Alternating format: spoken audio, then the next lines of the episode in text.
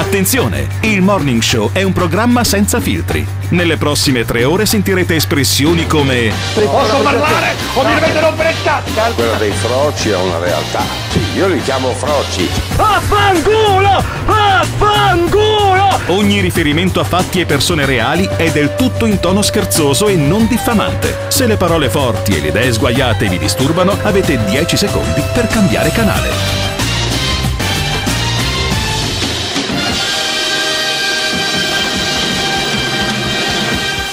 Il Morning Show è un programma realizzato in collaborazione con Patavium Energia. Quella che dice che c'è il traffico scorrevole, eh, grazie al cazzo che è scorrevole, non c'è nessuno in giro. Buongiorno! 16 marzo 2020 Sant'Eriberto e ricordate crederci sempre arrendersi mai ciao! Buongiorno a tutti, ben ritrovati sintonizzati, le frequenze sono quelle magiche di Radio Caffè, andiamo a cominciare un'altra settimana di Morning Show, anche se forse potremo chiamarlo Coronavirus Show, visto che parliamo di questo dal 23 di febbraio di quest'anno. 351 678 6611 è il numero per partecipare, essere presenti, dire la vostra a questa trasmissione e poi naturalmente anche il motivo per cui eh, ci piace coinvolgervi appunto è quello di proporvi ciò che secondo noi è più interessante riguardo ai temi che andiamo ad affrontare. Quindi evidentemente il tema del coronavirus. Abbiamo sentito ancora una volta il governatore Zaia ieri parlare a tutti i veneti. E sentiamo cosa ci dice. Avviso già i cittadini che faremo anche dei tamponi on the road. Ce li faremo fuori dai supermercati al personale dei supermercati e altri perché più positivi identifichiamo e più ne isoliamo, meno diffusione del virus abbiamo. Per ora questo sistema ci ha premiati, continueremo così. Più positivi si trovano, più se ne isolano e meno si diffonde il virus. Per questo la Regione Veneto intende aumentare l'uso dei tamponi per rilevare la presenza del coronavirus. Con 4.817 test per milione di abitanti, il Veneto è già in proporzione la prima comunità al mondo per numero di tamponi e non intende fermarsi. e non intende fermarsi come il morning show con in regia il mitico Simone Alunni e lo straordinario strepitoso sempre presente Alberto Gottardo ciao Alberto buongiorno Buongiorno, buongiorno. ben ritrovato mio caro Bene, vuol dire che fin qua- fino a che eh, siamo in onda vuol dire che Simone Alunni non si è ammalato. e questo Intanto sembra un dato importante È già un'ottima notizia. per noi e per la sua famiglia caro Alberto La seconda notizia è che in Veneto sembra che la recrudescenza del coronavirus sia inferiore rispetto ad altre regioni tipo la Lombardia. quindi vuol dire che si è questa- fatto meglio in Veneto Alberto? Ma, si può essere fatto meglio, si può anche aver avuto un po' più di culo. Eh, ci sono varie variabili, ci sono- c'è anche la possibilità che abbiamo magari una composizione demografica diversa nelle zone dove ha colpito di più, chi, chi lo sa. In ogni caso, in Veneto le cose stanno andando abbastanza bene. Eh, Zaia è negativo al tampone, lo sentiamo più, più tardi. grande grande grande Dice faremo il tampone anche nei supermercati on the road, dice Luca Zaia. tampone on the road Alberto Sì, eh, con un piccolo problema è che il tampone che ti becca quando sei nella fase eh, sintomatica o asintomatica, se sei nella fase di incubazione no. E quindi potrebbe- potresti anche instillare il- l'idea in uno che eh, è negativo, allora vado in giro a cazzo perché tanto ho il tampone negativo e poi due giorni dopo inizio a sviluppare la malattia e quindi li contagi tutti di Cioè, più. quando sembra che qualcosa potrebbe andare bene, No, tu poi dopo sintonizzati su Sì. Alberto No, Gottardo, che la Alberto vita, Gottardo. voglio dire, cioè, potrebbe cambiare è che le robe le- scenario. queste capito? robe qua non è che fai per tentativi lo dice, se- lo, lo dice lo stesso Zaia in un altro audio poi lo sentiremo quando Zaia spiega che eh, lui ha fatto il tampone è negativo anzi sentiamo subito se Simone Aluni è così bravo da tirarlo Simone fuori Alunni è così al bravo. volo Che cosa vuol dire? Mi raccomando, Za- dai, Zaia, fallo. spiega, Zaia spiega una cosa importante dice io ho fatto il tampone e il tampone è negativo perché? Perché ho fatto il tampone? Perché se- essendo io eh, la testa del sistema sanitario non vorrei eh, avere dei problemi. Però non è che questo mettere, mette a, ri- a- a riparo tutti quanti. Sentiamo Zaia che lo spiega. fatto il tampone, Eh, forse eh, dopo quello che è successo anche ad altri governatori. No, no, guarda, io, io, allora, no, l'ho fatto semplicemente per un motivo, perché essendo unità di crisi, e quindi eh, unità di crisi è la l'unità che si trova con i vertici della sanità, i vertici della statistica, i vertici della protezione civile tutte le mattine, ci hanno detto come protocollo di essere tamponati con una, una scadenza eh, regolare per evitare che se ce n'è uno positivo non infetti tutti perché se cade la testa della macchina che governa la sanità in questo momento siamo spacciati. Ascoltate adesso. Per cui io l'ho fatto, sono negativo. E Al poi? momento- però poi sapete che il tampone mh, cioè, puoi diventare positivo dopo un istante che lo hai fatto, quindi statisticamente cioè, bisognerebbe farlo avere una flebo che ti fa il tampone in continuazione, che Ecco, il che vuol dire che quello che ha annunciato ieri di fatto non serve un Ma cazzo. no, ma dai Alberto, No, ma no. ma, ma dai, Lo non dice lui. così tranchant, Ma lo dice capito? lui, ma cazzo, ho l'hai capito, ma ascoltato? cosa- Ma, cosa deve fare quest'uomo? Ma ragazzi miei, ma No, appunto? Eh, ma de- devi, devi stare. Allora, io preferisco che invece di spendere i soldi per fare dei tamponi, che un minuto dopo lo dice Zai, un istante dopo Sì, puoi ma essere Alberto, positivo ma dai, ma ho e instillare anche un- un- un- un- Ma una falsa negatività. fare. Ma sì, sì, ma bisogna, bisogna portare il prima possibile i ventilatori, i, respira- i- i eh. respiratori automatici. Datemi una mano, voglio combattere con Gottardo questa settimana, eh. Posso finire un discorso? Senza che diciamo, che cazzo vuol dire voglio combattere? No, perché questa cosa qua non puoi dirla, dai. Ah, cioè, Zaia dice, lui si preoccupa per i veneti Eh. e dice, e lo comunica tutto, dice, facciamo Però- anche i test, vi veniamo Ma incontro mettiamo, a farvi metti- i ma test. benissimo, mettiamoci nell'ipotesi che fanno un tampone a mio fratello Mm. fuori dal supermercato. Tampone negativo. Mio fratello inizia a girare e dice: Tanto c'ho il tampone No, ma negativo. sa che si non deve tiene." girare, lo sa che Ah, deve stare lo sì, stesso in certo, quarantena. la gente gira lo stesso. Ma non è vero, Alberto, La ci sono gente le gira lo stesso polizia e senza i tamponi. Ma per civile favore, che ma era pieno- casa. ieri sugli argini era pieno. No, ieri sugli argini c'era andiamo parecchia avanti, polizia andiamo che avanti, mandava via la gente. Andiamo avanti, senti Zaia, dai. Importanti novità sono poi in vista per quanto riguarda le mascherine protettive, difficili da trovare che in questo momento la regione è costretta a cercare dal Sudafrica alla Cina all'America Latina. Ci stiamo attrezzando per fare in modo di vedere se riusciamo a produrre qualcosa di innovativo da buoni veneti in alternativa a quello che non c'è. Perché questa è la triste verità. Mancano respiratori. Eh, questa notte abbiamo forse trovato una fornitura di, aspi- di respiratori meccanici che salvano la vita in eh, Svizzera. Questa mi sembra una buona notizia. Dopodiché, che in, in- in un'intera nazione come l'Italia ci sia anche uno che produce respi- respiratori, magari la prossima volta ce ne preoccupiamo un po'. Allora, io, gente che produce respiratori, gente che filtra il sangue per tirar fuori il plasma e gli, e gli emoderivati, gente che fa le flebo e anche i letti ospedalieri, io me ne terrei anche in perdita perché le vecchie partecipazioni statali servivano anche a tenersi le cose strategiche in casa. Comunque Zaia dice dovete rimanere a casa perché altrimenti sono guai. Il coronavirus non si sposta da solo, cammina con le persone. Per questo si continuerà ad uscire di casa solo in caso di necessità e ad evitare qualsiasi assembramento. Una strategia che ha bisogno della collaborazione di tutti e che starebbe già iniziando a dare risultati. Se i veneti continuano così, forse riusciremo fra tre o quattro giorni a avere dei dati che ci possano anche cominciare a dire se c'è un- una timida luce in fondo al tunnel. Però è fondamentale non abbassare la guardia. Questo è in assoluto fondamentale. Restare in casa, non uscire se non per motivi indifferibili, come dice il decreto. Non abbassare la guardia, Sì, e non uscire se non per motivi indifferibili, tipo pisciare il cane. Perché questo poi è quello che ragione, sta bravo. succedendo. Cioè, allora, ieri ragione, ho eh. avuto una discussione con una signora anziana che aveva legittimamente paura e che mi, mi ha guardato storto perché io un'ora al giorno porto giù le mie bimbe nel cortile interno del mio condominio dove ci sono dei vialetti, le bambine tirano su delle margherite per la mamma, eh, prendono un po' di sole che cazzo se no mi, pre- mi diventano rachitiche. La signora anziana mi È guarda comunque uno male. spazio circoscritto. La eh, è, signora, un anziana, la signora anziana con il cagnolino al seguito mi guarda male. Io la guardo, lei mi continua a guardare male. Faccio, signora, vogliamo parlarne? Fa di cosa? No, del fatto che lei mi stava guardando male. Perché io, secondo lei, non potrei portare fuori le bambine, no? Mentre lei, suo cane di merda, può portarlo fuori sei volte al giorno, no? La signora mi ha guardato e non ha detto assolutamente nulla. Nulla. Perché io credo che poi a un certo punto ci siano delle falle incredibili in questa quarantena. Cioè, delle cose veramente pazzesche. Se tu, fai, se tu eh, ti vesti e ti metti la tutina con le scarpe fluorescenti e compagnia, puoi correre, puoi correre anche 20 km. Perché è il tuo, è il tuo allenamento. Ma in virtù di cosa? Cioè, poi dicono gli assembramenti sono vietati, per cui hanno chiuso tutti i parchi a Padova. Io con le mie due bambine faccio assembramento perché, per cui non posso andare al parco. Mentre dentro casa mia, che siamo in quattro, allora non faccio assembramento. Ma che roba è? Ma, ma, ma ce l'avete un po' di cervello chiuso i parchi in città? I parchi! E io le bambine del cazzo le portavo se non avevo un condominio grande con i vialetti dentro. In terrazzo le, le, le attaccavo come un paio di jeans a stendere. Cioè, ci sono anche dei problemi.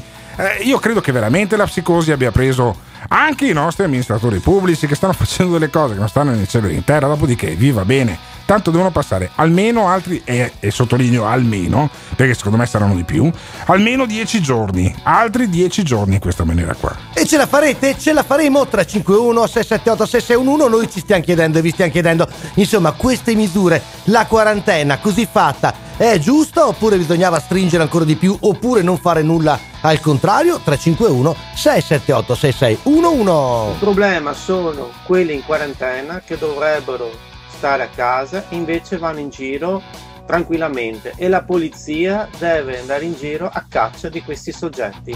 Finché ci saranno queste persone o questa mentalità non finirà mai questa epidemia. This is the morning show. L'ordinanza è molto chiara. Non si può uscire se non per importanti e inderogabili motivi. Ora, il fatto che ti diano la libertà di fare una passeggiata non vuol dire che questo sia un motivo importante e inderogabile per uscire. Purtroppo in questo decreto si è eh, data molta fiducia al buon senso, che non c'è.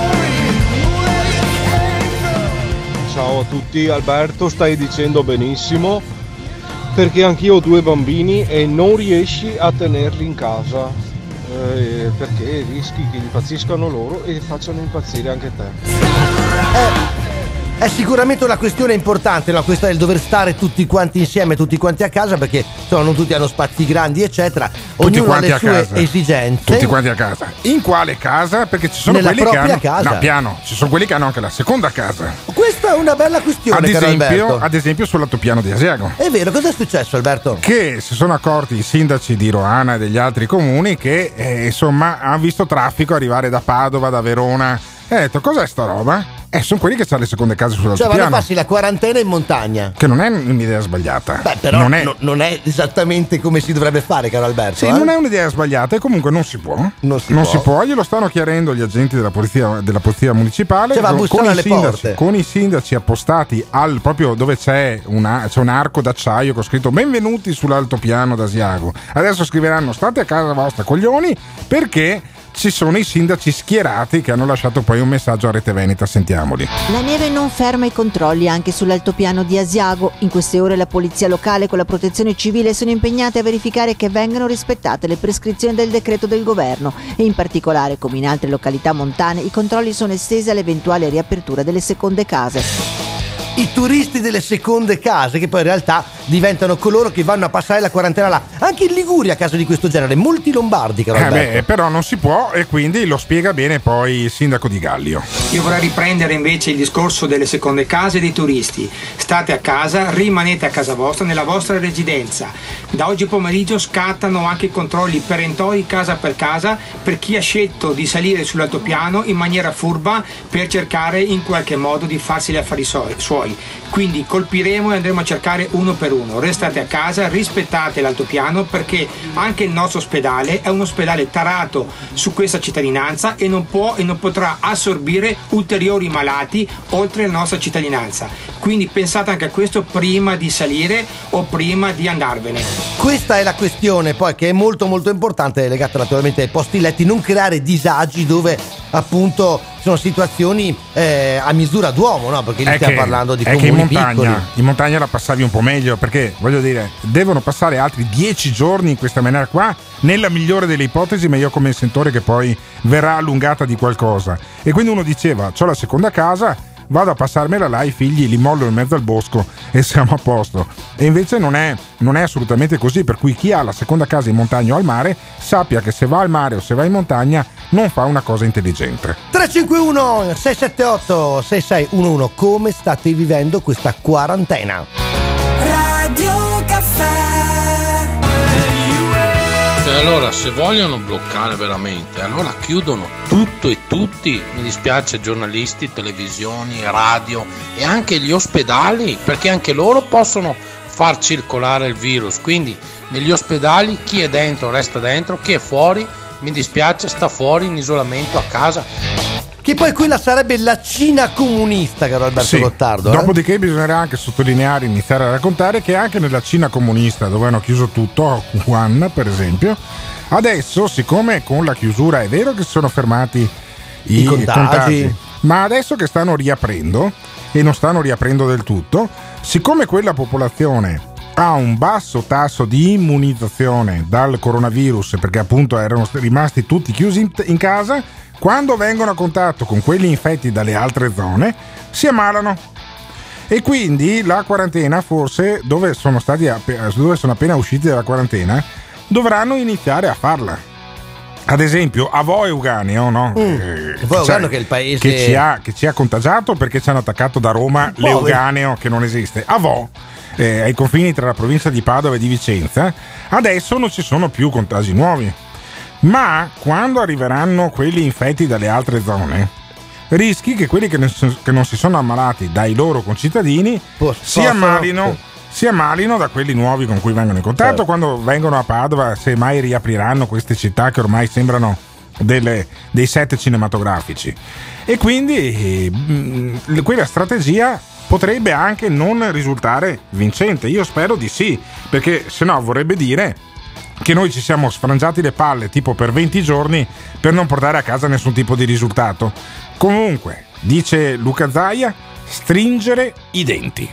I veneti devono continuare a stringere i denti e a restare in casa. Personalmente penso che le misure restrittive siano la direzione giusta, perché misure restrittive applicate alla nostra politica sanitaria dei tampioni, dei, campo- dei tamponi con l'isolamento fiduciario ci portano nella direzione giusta. È un sacrificio, mi rendo conto che è un grande sacrificio, ma se abbassiamo la guardia adesso finisce che qualcuno perde la vita. Quindi tutti noi abbiamo la responsabilità della salute anche del vicino di casa, del, del parente, del figlio, del, del genitore, del nipote, quindi restiamo a casa per quanto possibile. E ha ragione anche su questo perché dobbiamo pensare agli altri, no? Anche Sì, a sì, dopodiché, dopodiché sarebbe da stronzi da parte mia ricordare che Zai era quello che all'inizio diceva no, ma non bisogna mettere in quarantena le province di Padova, Treviso e Venezia perché comunque noi siamo già Ma a sai posto. che te lo sei detto da solo, però, Però- senza però che te lo ricordiamo. io non lo farò, Alberto. io non lo farò. Non lo farai. Perché insomma farai. eh, sarà, sarà lecito anche se sei al governo di una regione cambiare idea alcune volte nel giro di un paio Che è di mesi. spesso dimostrazione di essere intelligenti. Sì, eh, oppure, oppure di sparare delle cazzate di cui uno si pente. Comunque, controllo nelle aziende è la seconda iniziativa che propugna Zaia sin da oggi, controlli nelle aziende. Vi annuncio già che abbiamo dato mandato a tutte le spese del Veneto di iniziare da domani mattina un controllo, diciamo collaborativo ma a tappeto di tutte le, le aziende, partendo dalle aziende più strutturate, rispetto all'utilizzo dei dispositivi e della messa in sicurezza dei lavoratori. Ho chiesto che non si faccia sconti a nessuno, non è uno stato di polizia, però è pur vero che prima viene la salute dei nostri lavoratori. Molti cittadini ci scrivono, vorrei rispiegare al mondo intero che le scuole, la chiusura delle scuole, la chiusura delle aziende non è competenza della regione. Vi evito la domanda e vi dico qual è la mia posizione, che si, lavorare, si può lavorare in azienda solo se la messa in sicurezza è totale, altrimenti viene prima meno la sicurezza sanitaria del, del lavoratore e poi quella di tutta una comunità.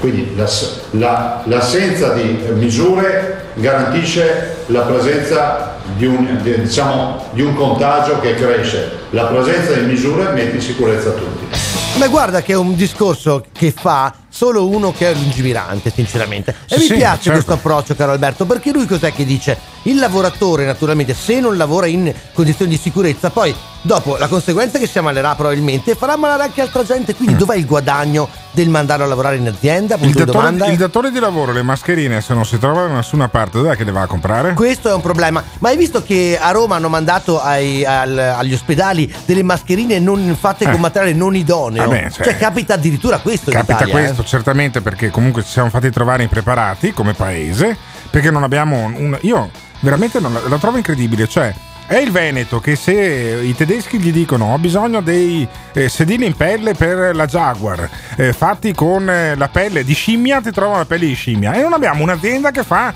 1, 2, 3 Questo milioni di mascherine.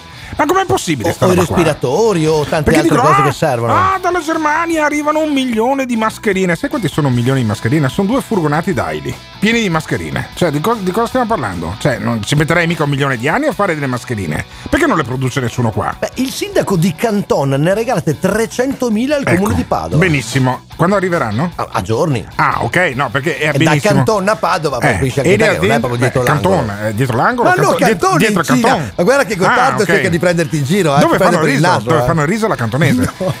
Per cui io spero che eh, ci sia anche del buonsenso da parte degli, eh, degli ispettori dello Spisal oppure coraggio da parte del governo e dire va bene, chiudono tutti, tranne le aziende queste, queste, queste e queste perché sono strategiche, le altre chiudono tutte E poi perché che- fargliele chiudere agli ispettori dello Spisal in questa situazione qua sarebbe secondo me un po' una carognata. Sì, però Alberto, 26 aziende importantissime venete erano in sciopero venerdì. Insomma, noi vogliamo capire insieme a voi se questi provvedimenti, che hanno ovviamente dei limiti, sono giusti, avreste fatto meglio, avreste fatto peggio. 351 678 6611. Beh, questo è il morning show. This is the morning show. Gottardo, non sei credibile quando parli di queste cose qua. Hai dimostrato di non saper valutare assolutamente niente. Eh, te parli di Zaia che cambia idea. Ti, ti se- senti quello che ti dicevi ti all'inizio. Vergognate. Allora, allora, allora, allora. Eh, va riascoltato, lo trovate su tutte le mm, mm, principali piattaforme di podcast, è quello che ho detto sin dall'inizio. Cosa è quello detto, che ho detto Alberto? sin dall'inizio che la mortalità tra le persone con meno di 70 anni era molto bassa e infatti è meno del 2% e io sono sempre stato contrario a questo tipo di quarantena e in generale alla quarantena e quindi eh, si può dire che è una forma di intelligenza cambiare idea. Io non ho quella forma di intelligenza. Io pondero le cose che dico e quando le dico poi ho il coraggio di sostenerle. Vorrei, eh, Simone Luni sta sentendo questo ascoltatore che ha lasciato il messaggio, vorrei che questo mm, ascoltatore che ha lasciato il messaggio venisse in diretta una volta tanto, perché mi dice devo vergognarti, devi vergognarti, sei un coglione, compagnia e poi non vieni in diretta. Confrontiamoci con grande serenità. Perché non rispondi a Simone Alunni? Hai lasciato un messaggio dieci secondi fa contro di me? Caro nostro ascoltatore, che ti, to- ti sto talmente così tanto sulle balle che ci ascolti tutte le mattine e tutte le mattine lasci il tuo messaggio di insulti nei miei confronti? Perché? Perché sono- c'è una forma di intelligenza che è quella di cambiare idea. C'è una forma di intelligenza, io credo di averla, di ponderare molto la propria posizione e poi seguire la logica che l'ha creata. E c'è anche la forma di intelligenza di avere i coglioni, no? Di sostenere anche gli insulti che poi lasci con un messaggio vocale al 351 678 6611. Perché, caro nostro ascoltatore, ogni volta che ti chiamiamo, cazzo poi non rispondi? Ma ci sono degli altri messaggi che Simone Aluni ha messo in fila, sentiamo. Qui attorno a Treviso abbiamo centinaia e centinaia di laboratori ormai dismessi da anni, tutti ex lavoratori che lavoravano per Benetton. Abbiamo Benetton, abbiamo eh, l'industria Monti da mesi in, eh, in crisi di lavoro che potrebbe mettersi tranquillamente invece che far camicie trasformare la propria produzione in mascherine e farne a rotta di collo. E non capisco perché non ci diamo una mossa in questo senso, per farcele in casa. Cioè, produrre da noi ciò Ma che ci pensa, serve. pensa alle mascherine fatte dalla Benetton, tutte Beh, che colorate. figata United Colors. Tutte, tutte colorate, fantastico. Insomma, Però serve. infatti non ho capito perché Dolce Gabbana non le hanno già fatte tutte colorate con dei brillanti. Io ad per esempio, No, io- è vero. ma io cavolo. ad esempio le- le- le- la mascherina la prenderei subito se avesse il sorriso di Grace Jones, no? Pensa che bello fare le che idea mascherine con la gente che ride. Sarebbe È molto bellissimo. meno depressivo invece di vedere vedere la gente triste con le mascherine che sembra di essere da la gente è dentista. triste perché guarda che i signori anziani che invece sono in giro Eh. sono, sono proprio felici. Loro hanno le mani sulla città in questo Eh, momento. dovrebbero stare a casa Gli over poi alla fine. 65 sono dappertutto. Sì, dovrebbero stare a casa, non ci sono neanche tanti can- cantieri aperti. State a casa, Ma no? infatti, Sai, ma una volta che andate a vedere con spesa. quelle mani dietro la schiena? Io mi stavo domandando. E vabbè, però insomma, in qualche maniera uno dovrà passare il tempo. C'è chi passa il tempo lasciando dei messaggi vocali al nostro numero di telefono, giusto Ivan? E certo, il 351 678 6611 e mandateci le fateci Sì, dillo sapere. un po' più piano, però, Fateci poveretto. sapere pensa, come la pensa agli pensate. anzia- pensa agli anziani all'ascolto. Sai perché non ci lasciano i messaggi all'ascolto? Beh, gli anziani, Gli anziani non ce la anziani fanno non- ma perché dicono? Perché al 351 678 6611 come cazzo fai, come cazzo fai a prendere nota? Ma dillo hanno, ma piano. hanno tempo, hanno Ma tempo. dillo piano. 351 678 6611. Signor over 80, lei Eh. stia sereno in casa, prenda il suo telefono, mandi il messaggio vocale su WhatsApp e noi siamo qua. Perché questo è il morning show fino alle 10, eh, tutti i giorni. Radio Caffè. Ragazzi, comunque in un paese dove ci ritroviamo l'insemenio da Renzi ancora che ci viene a insegnare a vivere. Dove cazzo vogliamo andare con questa Europa che è un fardello di merda? L'ho sempre detto io, una merda. L'Europa, insomma, non ci piace, o almeno a questo ascoltatore non piace. Chi fuori dall'Europa è, caro Alberto? Sai chi è? Boris Johnson. Eh sì, E lo allora dimostra, diciamo, ogni giorno Il di Premier essere Bri- fuori dall'Europa. il Premier britannico ha avuto un altro approccio rispetto all'Europa che anche in Francia si è anche con qualche tentennamento, in Germania no perché tanto hanno il quadruplo dei posti in terapia intensiva che abbiamo noi. Eh, la Spagna sta seguendo l'Italia, in- in- nell'Europa continentale si chiude. In quella britannica, nella- nel Regno Unito, no. Nel Regno Unito no, nel senso che Boris Johnson ha eh, deciso di parlare molto chiaramente alla propria nazione dicendo guardate, la- l'epidemia è molto grave, eh, dovremo abituarci ad, eh, a perdere eh, in anticipo, prima del tempo, eh, molti dei nostri cari. E ha deciso di tenere in quarantena per quattro mesi gli over 70, a Cioè, cui chiusi in casa. a cui dire. mi auguro che insomma, si organizzino per portargli i medicinali e i generi di, primo- di- di- di prima necessità e invece gli altri di cercare con delle, delle iniziative a ritardare il più possibile la botta comunque di un'epidemia che prenderà il 60, 70, l'80% della popolazione. Quando ha preso il 60, 70, l'80% della popolazione, però sei riuscito a tenere lontano dall'epidemia. La parte più debole, che quindi con maggiore frequenza sviluppa poi esiti che ti portano in terapia intensiva, secondo l'ipotesi di Johnson, ri- riapri tutto quanto ed è tutto a posto. Sì, sono Noi- morte circa 330.000 persone intanto, però uguale, se Sì. questa è la previsione, eh, Allora, 330.000. tre- 330.000 persone 330.000 sono Ok. tantissime, Sono, mo- sono moltissime, 330.000 persone. Bisogna eh, dimostrare con l'Europa continentale che invece da noi ne muoiono di meno. Eh beh, è, facile anche, basta guardare i numeri, comunque vabbè, No, insomma, magari lo facciamo guarda, una lo- volta, però... I morti si contano alla fine della battaglia, Mm. diceva un vecchio adagio veneto. Questo e secondo giusto. me è abbastanza, è abbastanza ragionevole anche perché la prospettiva da noi è che questo tipo di quarantena noi ce la portiamo dietro a singhiozzo, con aperture, con chiusure, le chiamano a rubinetto adesso, fino ad ottobre dell'anno prossimo. Quindi non del 2020, del 2021. E allora la domanda è quanto prodotto interno lordo avremo perso fino ad ottobre del 2021 con il chiudi, l'apri, l'apri e il chiudi se mai si aprirà?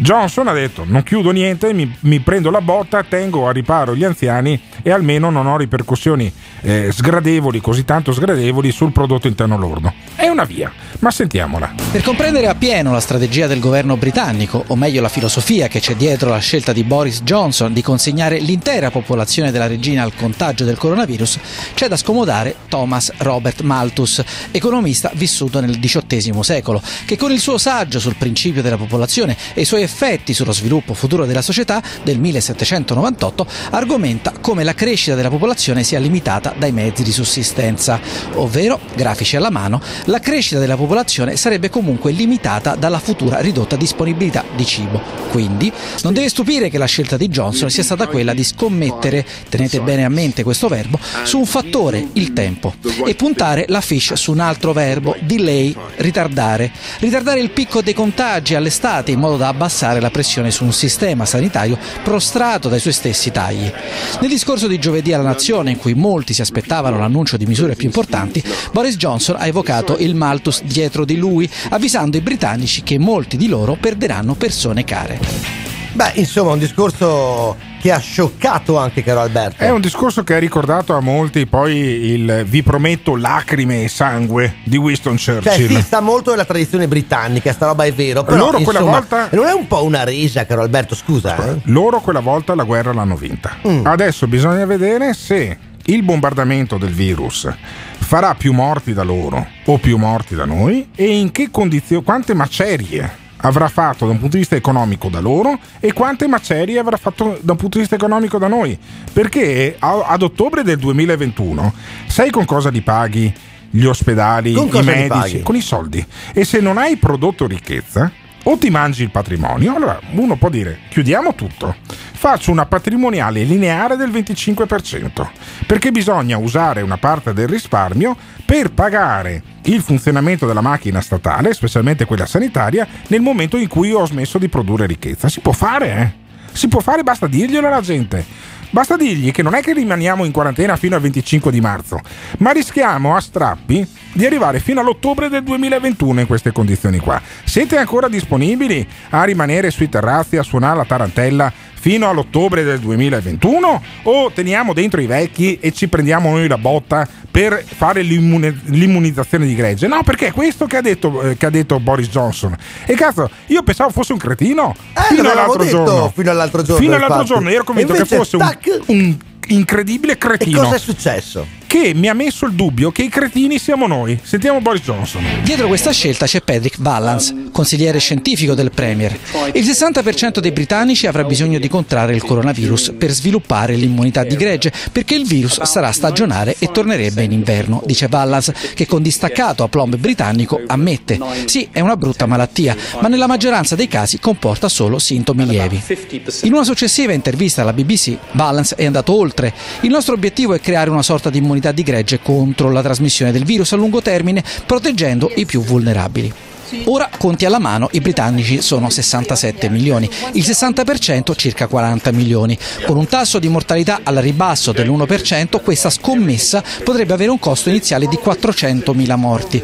La sanità rischia di collassare. Inoltre, il Covid-19 pare un virus mutevole e non c'è ancora la certezza assoluta che si ottenga l'immunità dai guariti. Insomma, nel paese dove scommettere è da sempre una nuova forma di religione o dove è lecito scommettere su tutto, Boris Johnson ha deciso di puntare sullo storico autoisolamento dei britannici. L'immunità di gregge, quindi è la chiave di tutto, caro Alberto. Certo. L'immunità di gregge, che detta così, insomma. cioè, non Cos'è l'immunità di gregge? Diciamolo, diciamolo Se bene. tu hai dei lupi che attaccano solo le pecore nere e l'80% delle pecore sono bianche, quando tieni le nere all'interno del gregge i lupi non, ma- non mangiano più le pecore. È la stessa cosa che sta succedendo in Inghilterra o vogliono eh, ottenere in Inghilterra. Fanno ammalare tutti quelli che possono permettersi di, di ammalarsi.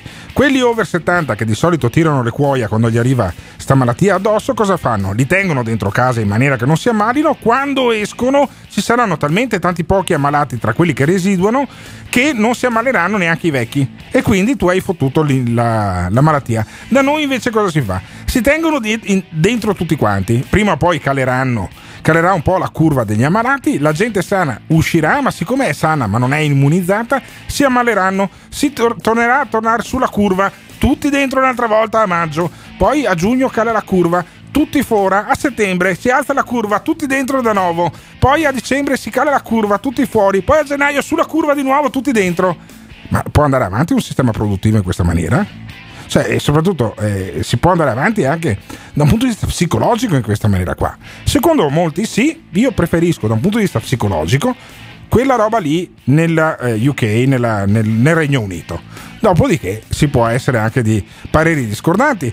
è anche eh, così la chiave di questo eh, bellissimo programma che facciamo tutte le mattine finché non ci chiudono e potete lasciare il vostro parere Ma certo, in ogni noi, momento. Noi vogliamo sapere da voi se la pensate come Alberto Gottardo, come Boris Johnson, anzi facciamo così, oppure se invece è giusto come si sta facendo in Veneto o come si è fatto nella maggior parte dei paesi asiatici. 351 678 6611. È molto semplice il discorso, partendo dal presupposto che all'inizio non era così magari non c'è niente da fare. C'è da dire però che io sono più che favorevole che non si guarda a quell'altro Per cui Se una radio è libera, è libera veramente, libera la radio, perché libera la gente.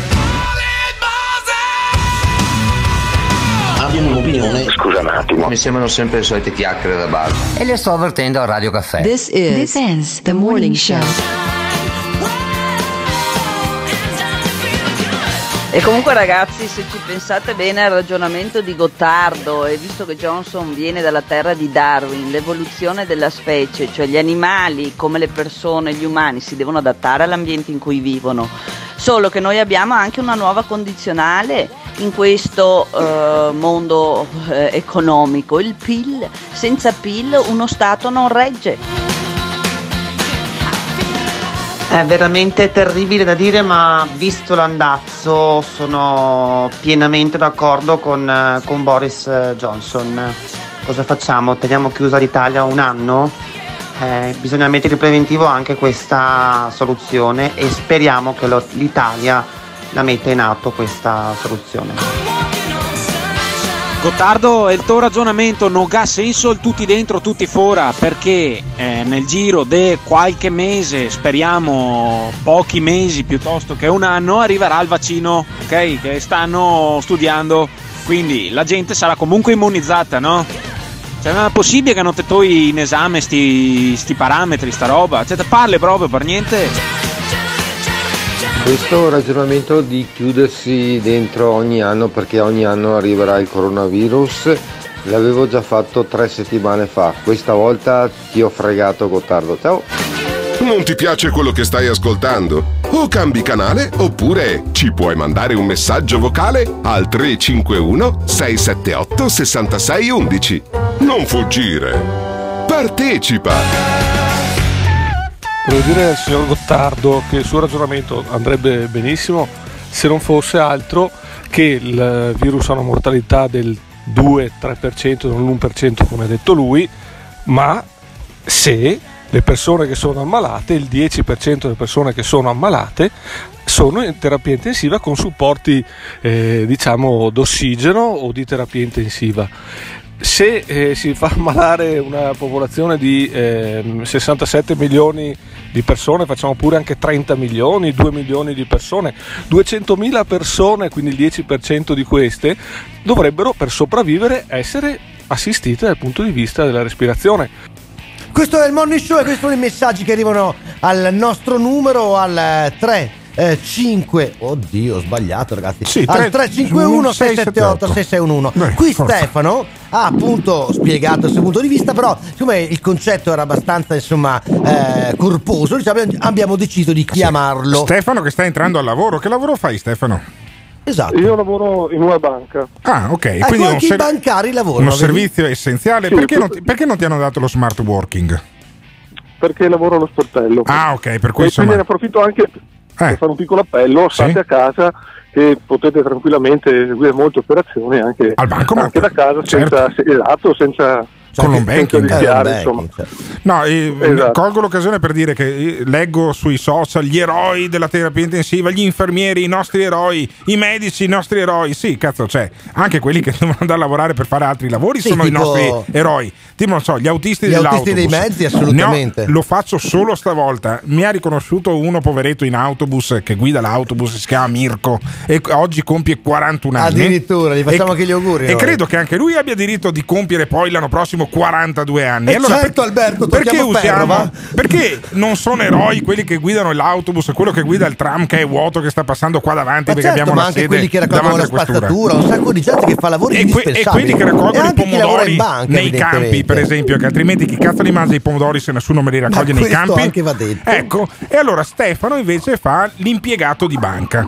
E tu, Sì, sì, beh, al di Stefano, là di, di eroi o non eroi, il concetto è questo, quello Sì. che ho già espresso prima, che Boris Johnson non mi sembra, e neanche tu, eh, Gottardo, porta pazienza, eh, abbiate ragione, avreste ragione se ci fossero 200.000 eh, diciamo, terapie intensive per tenere all'1%. Allora, eh, allora, il calcolo, Aspetta, Alberto, aspetta, Alberto, no, il calcolo che fa, che fa Stefano, si è capito. il calcolo che fa Stefano è gli abitanti del Regno Unito sono 70 milioni, eh, metà di questi si ammalano, per comodità facciamo 400.000. Mettiamo che l'1 per Dico, mettiamo eh. che sì, il 60% di 40 47 milioni eh. sono 48 milioni. Qua- Ti lascio pure eh. 30 milioni. 40 Di questi milioni, 30 dai. mi- di Eh. questi 30, no, 30 milioni. 30 milioni. Di questi 30 milioni facciamo il 10% Sì. vanno eh, diciamo a subire questa, questa- contemporaneamente questa, questa malattia 3 milioni servono 300.000 quindi il 10% va in terapia intensiva Sì. 300.000 terapie intensive Sì, ma mica tutte Peccato contemporanee. non. Ma non sono tutte contemporanee. Boris Johnson vuole fare esattamente Ma non questo si la- non si ammalano, no. Andate e No. moltiplicatevi per le stanno strade, comunque iniziando in faccia sì no non è sta- non è così infatti stanno Ok. iniziando anche devo entrare al lavoro sì sì sì perfetto per cui il tuo, di, il tuo punto di vista Grazie, è quello Stefano. buon lavoro a Grazie, Stefano buona giornata, buon eh. lavoro a tutti quelli che stanno lavorando E non andate da Stefano, non andate da Stefano. No, è andato al sportello. bancomat adesso io Andateci, che nel va. 2020 uno per andare in banca uno per, per, eh, debba andare allo sportello per ti- ritirare dei È sempre soldi la bello trovo avere cosa rapporto umano con qualcuno, Ma no, insomma, ma c'è, c'è chi si gente- trova bene. ho visto, de- ho- ho visto delle foto di una che aveva la mascherina e l'ombrello davanti alla faccia, quello trasparente da bambini, scusa, in banca. Perché? Ma allora i soldi con cosa li prendi? Con, con, con l'attizzatoio, quello là da, da, da caminetto, capisci? Cioè, è incredibile sta roba qua. Eh sì, immagini sempre sobrie noi quelle che offriamo. 351 678 6611 vogliamo capire insieme a voi insomma se questi provvedimenti, quelli presi in Italia, eh, sono quelli che avreste preso anche voi oppure se voi siete della scuola Alberto, anzi addirittura della scuola Boris Johnson. 351 678 6611 This is the morning show. A me quella di Boris Johnson mi sembra una stronzata enorme, cioè una cosa da far rabbrividire. Aspettiamo che l'Inghilterra abbia 1000-1200 contagi al giorno, poi, poi ne riparliamo. Con calma. Li ha già. Li ha già, li, ha già, li ha già. Infatti stavo proprio controllando in questo momento la decisione di Johnson comunque va detto. Cioè non è che per esempio i laburisti hanno detto no Johnson merda, no, hanno detto no, noi seguiamo le linee guida del governo. Si vede che- E Johnson, scusami, si Sì. appoggia ai consiglieri medici del governo Certo. e altri accademici britannici che gli danno eh, conforto. E Saranno dice- tutti impazziti. No, e dice il capo consigliere scientifico del governo, se vuoi saperlo, dice, dice questo, non possiamo fermare l'epidemia completamente, quindi non dobbiamo tentare di fermarla completamente. Questa è la, diciamo, posizione eh, della, della classe medica eh, britannica. C'è chi insomma. dice che è una visione deterministica della vita, no? dicendo, eh vabbè, allora siccome una cosa deve capitare, io faccio in maniera che capiti. E non, non mi oppongo come i 300 spartani contro eh, i persiani o roba del genere. No, invece È ci quello sono, che non si fa con l'immigrazione. ci sono delle cose che vanno fatte. Sono- eh, scusami, recuperami sta signora che ha col bastone il cane ha 80 anni e che sta passando davanti alle nostre vetrine. Vai dalla perché signora, voglio parlare con la signora in diretta. Questa ci avrà 80 anni, c'ha il bastone, gira col cane. Che cazzo ci fai in giro per la strada, signora? Per favore, ma dimmelo, ma dimmelo dall'altra parte, Ivan. Vai dall'altra parte. E finché io racconto della signora col cane, vediamo se Ivan riesce a portarmela davanti al microfono, sentiamo perché, ad esempio, in Gran Bretagna hanno deciso di non chiudere le scuole. Le chiusure delle scuole potrebbero far perdere il 3% del PIL del Regno Unito. La chiusura scolastica della durata di 4 settimane ipotizzata dal governo britannico potrebbe ridurre del 3% il PIL del Regno Unito, costando all'economia miliardi di sterline. Questo il risultato di una ricerca svolta dal governo sulle chiusure delle aule.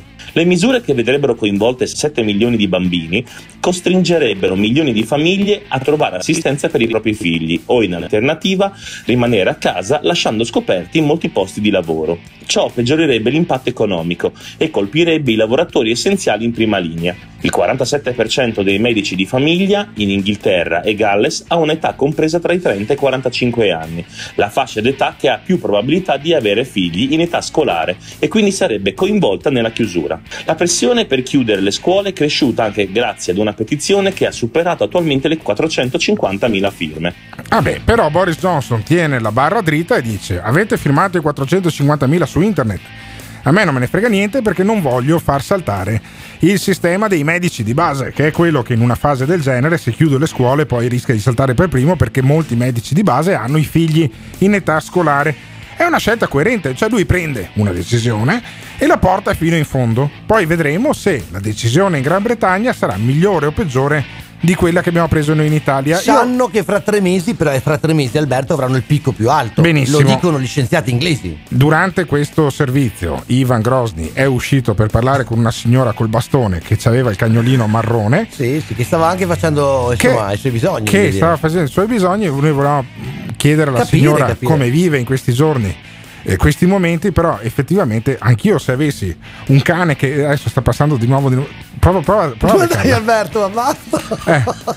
E niente, Questa la signora, io sto cercando, bene, di chiamarla, sto cercando di chiamarla a gesti, ma niente da fare. Non Butta la cacca bene. dentro il cassonetto. Anch'io, se avessi un cane che caga così tanto, Perché comunque caga tanto, uscire. No, no, fatto- avrà fatto un chilo di No, merda. no, una, una cosa- una roba Vuol incredibile. è anche ben nutrito, diciamo. Noi possiamo parlare anche di cacca del cane, Sì, perché sì. tanto i bar sono chiusi. Ma infatti. E quindi uno eh, non è al bar a far colazione tutta in sta questo momento. giornata qua. perché cioè, spostate il momento della colazione, tanto avete un cazzo da fare. Bisogna- però io quello che volevo spiegare a questa signora è che va bene che il, care- che il suo cane caga una roba che non avevo mai visto in No, tempi è veramente recenti. molto importante L'ultima volta che avevo visto una roba diciamo. del genere era allo zoo con un ippopotamo, ma in qualche maniera chissà cosa le dà da mangiare. Però questa signora qua che già va in giro col bastone ci avrà 80 e passa anni. Ma perché vai in giro per la strada, signora mia? Carissima, io ti voglio anche bene. Però è se, mi, vuole bene, è se mi prendi la, eh, il sta per 50 coronavirus, anni, non se fila. No, se prende il coronavirus, sta nonna qua, eh, rischia di lasciarsi le penne. Ne valeva la pena di uscire per strada a rischiare di prendere il coronavirus perché il cane deve cagare? Cioè, è una grande domanda Anche che questa. rimarrà senza No, risposta. no, ma facciamola la domanda. perché la signora non ha voluto intervenire nel nostro programma. 351 678 6611 ma insomma se il cane sta in pellenza è importante uscire oppure no fatecelo sapere questo è il morning show Radio Caffè Guarda Alberto, un mio amico vive a Londra e condivide l'appartamento con 4-5 coinquilini. A farla breve, due giorni fa hanno diagnosticato uno il coronavirus, è isolato nella sua stanza. L'unica restrizione che gli hanno dato a questo tizio è una settimana di quarantena. Al mio amico invece nessuna restrizione, quindi non ha giustificazioni per stare a casa da lavoro. Lui fa il cuoco, a contatto con cibi e persone, gli tocca andare a lavorare. Io non so con quanta serenità va a lavorare con- sulla coscienza che potrebbe infettare qualcuno, magari mandarlo in terapia intensiva oppure fargli lasciare addirittura le penne. Boh. Vabbè, Sai, ecco, questo eh no, sì, è importante, Certo. c'è anche la parte umana, dai Alberto. No, diciamo- Perché poi noi si ragiona su grandi numeri, perdonami, ma poi dopo c'è la parte umana, Sì, sì, insomma. certo, c'è cioè, la parte umana, però uno che governa deve ragionare sui grandi numeri. E la, la problematica che eh, si sono trovati ad affrontare Boris Johnson con i suoi consiglieri è blocco tutto, blocco tutto e Salvo poi- vite? Sì, nel breve periodo. Ma poi nel medio, nel medio lungo Quello periodo. non lo sappiamo, però quello Eh, non lo possiamo ancora sapere. Ho capito Alberto. io, però nel medio-lungo periodo rischia di, tor- di- di ritornarti indietro, come è successo ad esempio, perché una delle, delle cose che portano a supporto è la epidemia di eh, influenza spagnola del 1920 a Filadelfia e a St. Louis. A St. Louis decisero di chiudere tutto, a Filadelfia non chiusero nulla. A Filadelfia è durata una settimana con un picco pazzesco di mortalità e poi è calata. A St. Louis ha continuato a rimbalzare, ok? Ha determinato poi lo spopolamento della, della città e alla fine più morti a St. Louis che aveva chiuso tutto piuttosto che a Filadelfia. Uno dice, è cento anni fa. Vabbè, però è l'unico caso eh, paragonabile che si ha a disposizione. Purtroppo quando governi e prendi una decisione, una decisione politica, quella decisione lì, sai se è giusta o sbagliata, sai quando? Dopo, molto Alcuni dopo. anni dopo. Certo. E quindi Anche in qualche decenni maniera addirittura, non, ecco. non- non si riesce a eh, decidere bene se è giusto, Quindi se è noi non sbagliato. lo sappiamo se ha ragione Zaia o se ha ragione Boris Johnson, perché Lo stiamo in qualche fra- modo facendo questo tipo di mm, raffronto. Lo insomma. sapremo fra un anno. Lo Fra sapremo un fra un anno? anno. Eh beh, fra un anno quando così rischiamo di avere la nostra economia che è distrutta e magari quella britannica che invece sta un po', sta un po meglio. Vedremo. Eh, io non, non so cosa, non so cosa dire. Eh, avevamo eh, deciso anche di mettere Sgarbone, se non sbaglio, a quest'ora qua. Vittorione Sgarbone? Vittorione Sgarbi. Vittorione Che è un Sgarbi po' che, sta combattendo. indietro un po' sulla linea, cioè quella di partenza che, Che è quella sta, che avevamo che proposto sta noi. comba- che sta Però combattendo, tiene sta il punto. combattendo, sta parlando della paura che attanaglia questo paese e del- dei risultati e delle conseguenze che poi questa paura può avere su questo paese. Sentiamo Sgarbi. Sentitemi, io non cambio idea. Non perché voglia avere ragione, ma perché è mio diritto dubitare degli arroganti e di quelli che diffondono menzogne. Voi siete tutti impauriti, lo so, lo so da come ce l'avete con me. Io non ho paura, resto in casa e non ho paura e non dico neanche che è bello stare in casa, non vi prendo in giro.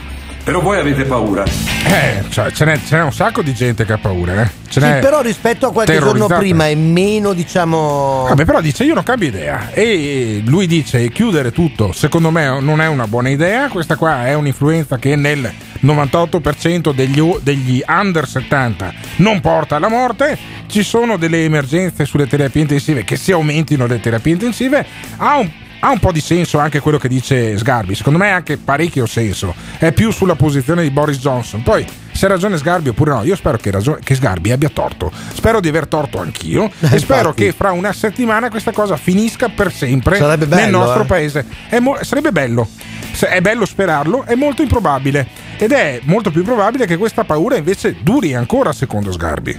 Bene, la paura che dovete avere è una paura che vi è stata introdotta da tutte le immagini televisive, da tutti gli ospedali, i camici, i malati, le mascherine e da alcuni virologi, non tutti. Chi ha ascoltato Bassetti, Tarro e Gismondo come ho fatto io, continua a pensare che sia una malattia che si può diffondere in modo straordinario, anche 70% degli italiani, ma che guarisce e che quelli che sono in condizioni più gravi lo siano per altre patologie. Lo dice l'Istituto Superiore della Sanità. Sì, effettivamente l'Istituto Superiore della Sanità due volte alla settimana butta fuori un bollettino e ha stabilito quel bollettino che solo due casi sul migliaio di persone che è morto finora ah, eh, non avevano patologie pregresse e avevano meno di 70 anni. Tutti gli altri avevano già delle patologie piuttosto importanti in corso. Questo non vuol dire che si poteva tenere tutto aperto e madama la marchesa. Perché? Perché purtroppo noi abbiamo pochissimi posti in terapia intensiva. Ne abbiamo un quarto rispetto alla Germania. La Germania perché non chiude tutto? Perché tanto hanno comunque un numero ragionevole di posti in terapia intensiva. Sgarbi cosa, cosa dice? Guardate il che 68enne Vittorio Sgarbi. Guardate eh? che se voi avete 30 anni o 40 anni, lui è anche cardiopatico, tra le altre cose. Ha 68 anni, potrebbe anche essere terrorizzato legittimamente. Ma dice: Beh, sta in casa, eh, comunque. Però guardate che la paura rischia poi di, eh, di fare dei grossi danni. Cioè, è sbagliato minimizzare, ma è anche sbagliato drammatizzare, dice Sgarbi. Oggi, oggi, dopo tanti giorni, due soli sono i casi accertati. Lo continuo a dire. Non ascoltatevi. Ascoltate allora Burioni, ascoltate quelli che vogliono crearvi paura. Non so per quale ragione, non voglio dire che ci sia nessuna ragione misteriosa, ma io mi fido dei virologi che sono evidentemente persone in buona fede e che non saranno forse matti e i vostri saranno quelli savi, ma non sono tutti d'accordo. E mi fido del Papa e mi chiedo perché tabaccai aperti e chiese chiuse e questa è la logica, c'è qualcosa che non mi convince. Si può vendere vino, liquori, alcolici e sappiamo quanti milioni di persone muoiono di alcolismo, ma questo è un altro teorema ancora. Ma siamo certi per quello che riguarda i polmoni, i polmoni, e quindi la terapia intensiva per curare chi ne è malato, la causa più grave è il fumo, è il fumo, lo sapete, voi andiamo a tasgarvi, dice delle cose, minimizza, io non minimizzo nulla, io anzi drammatizzo. Comunque, come dice un ascoltatore, eh, scrive un messaggio testuale, non ha paura ma sta barricato in Sì, casa, vabbè, Vittorione. allora, è logico che uno rimane in casa nelle sue condizioni, però Sue condizioni, cioè non è Però che... questo non gli vieta, questo non gli vieta di ricordare una cosa che effettivamente ha del tutto senso, il grande mistero del perché i tabaccai siano aperti. Perché vendono le sigarette, i grattavinci, sono cose cioè, che servono allora- alle casse dello Stato. Ah, ok. Ma se hai paura che il PIL vada a cambiare l'aria, come fai a non capire perché Guarda, tabacchi stanno aperti? È meglio che i tabacchi rimangano chiusi perché poi quelli che fumano in questo sistema di nervosismo fumano ancora di più, fumano ancora di questo, più, eh. rischiano una crisi respiratoria che già hanno i polmoni compromessi da Ma anni e anche anni. a bere bevono di più, Alberto. Eh, vabbè, però Tutto il giorno sono a casa, aperti. che cavolo fai? Le chiese sono chiuse, ma Papa Francesco, ad esempio, ieri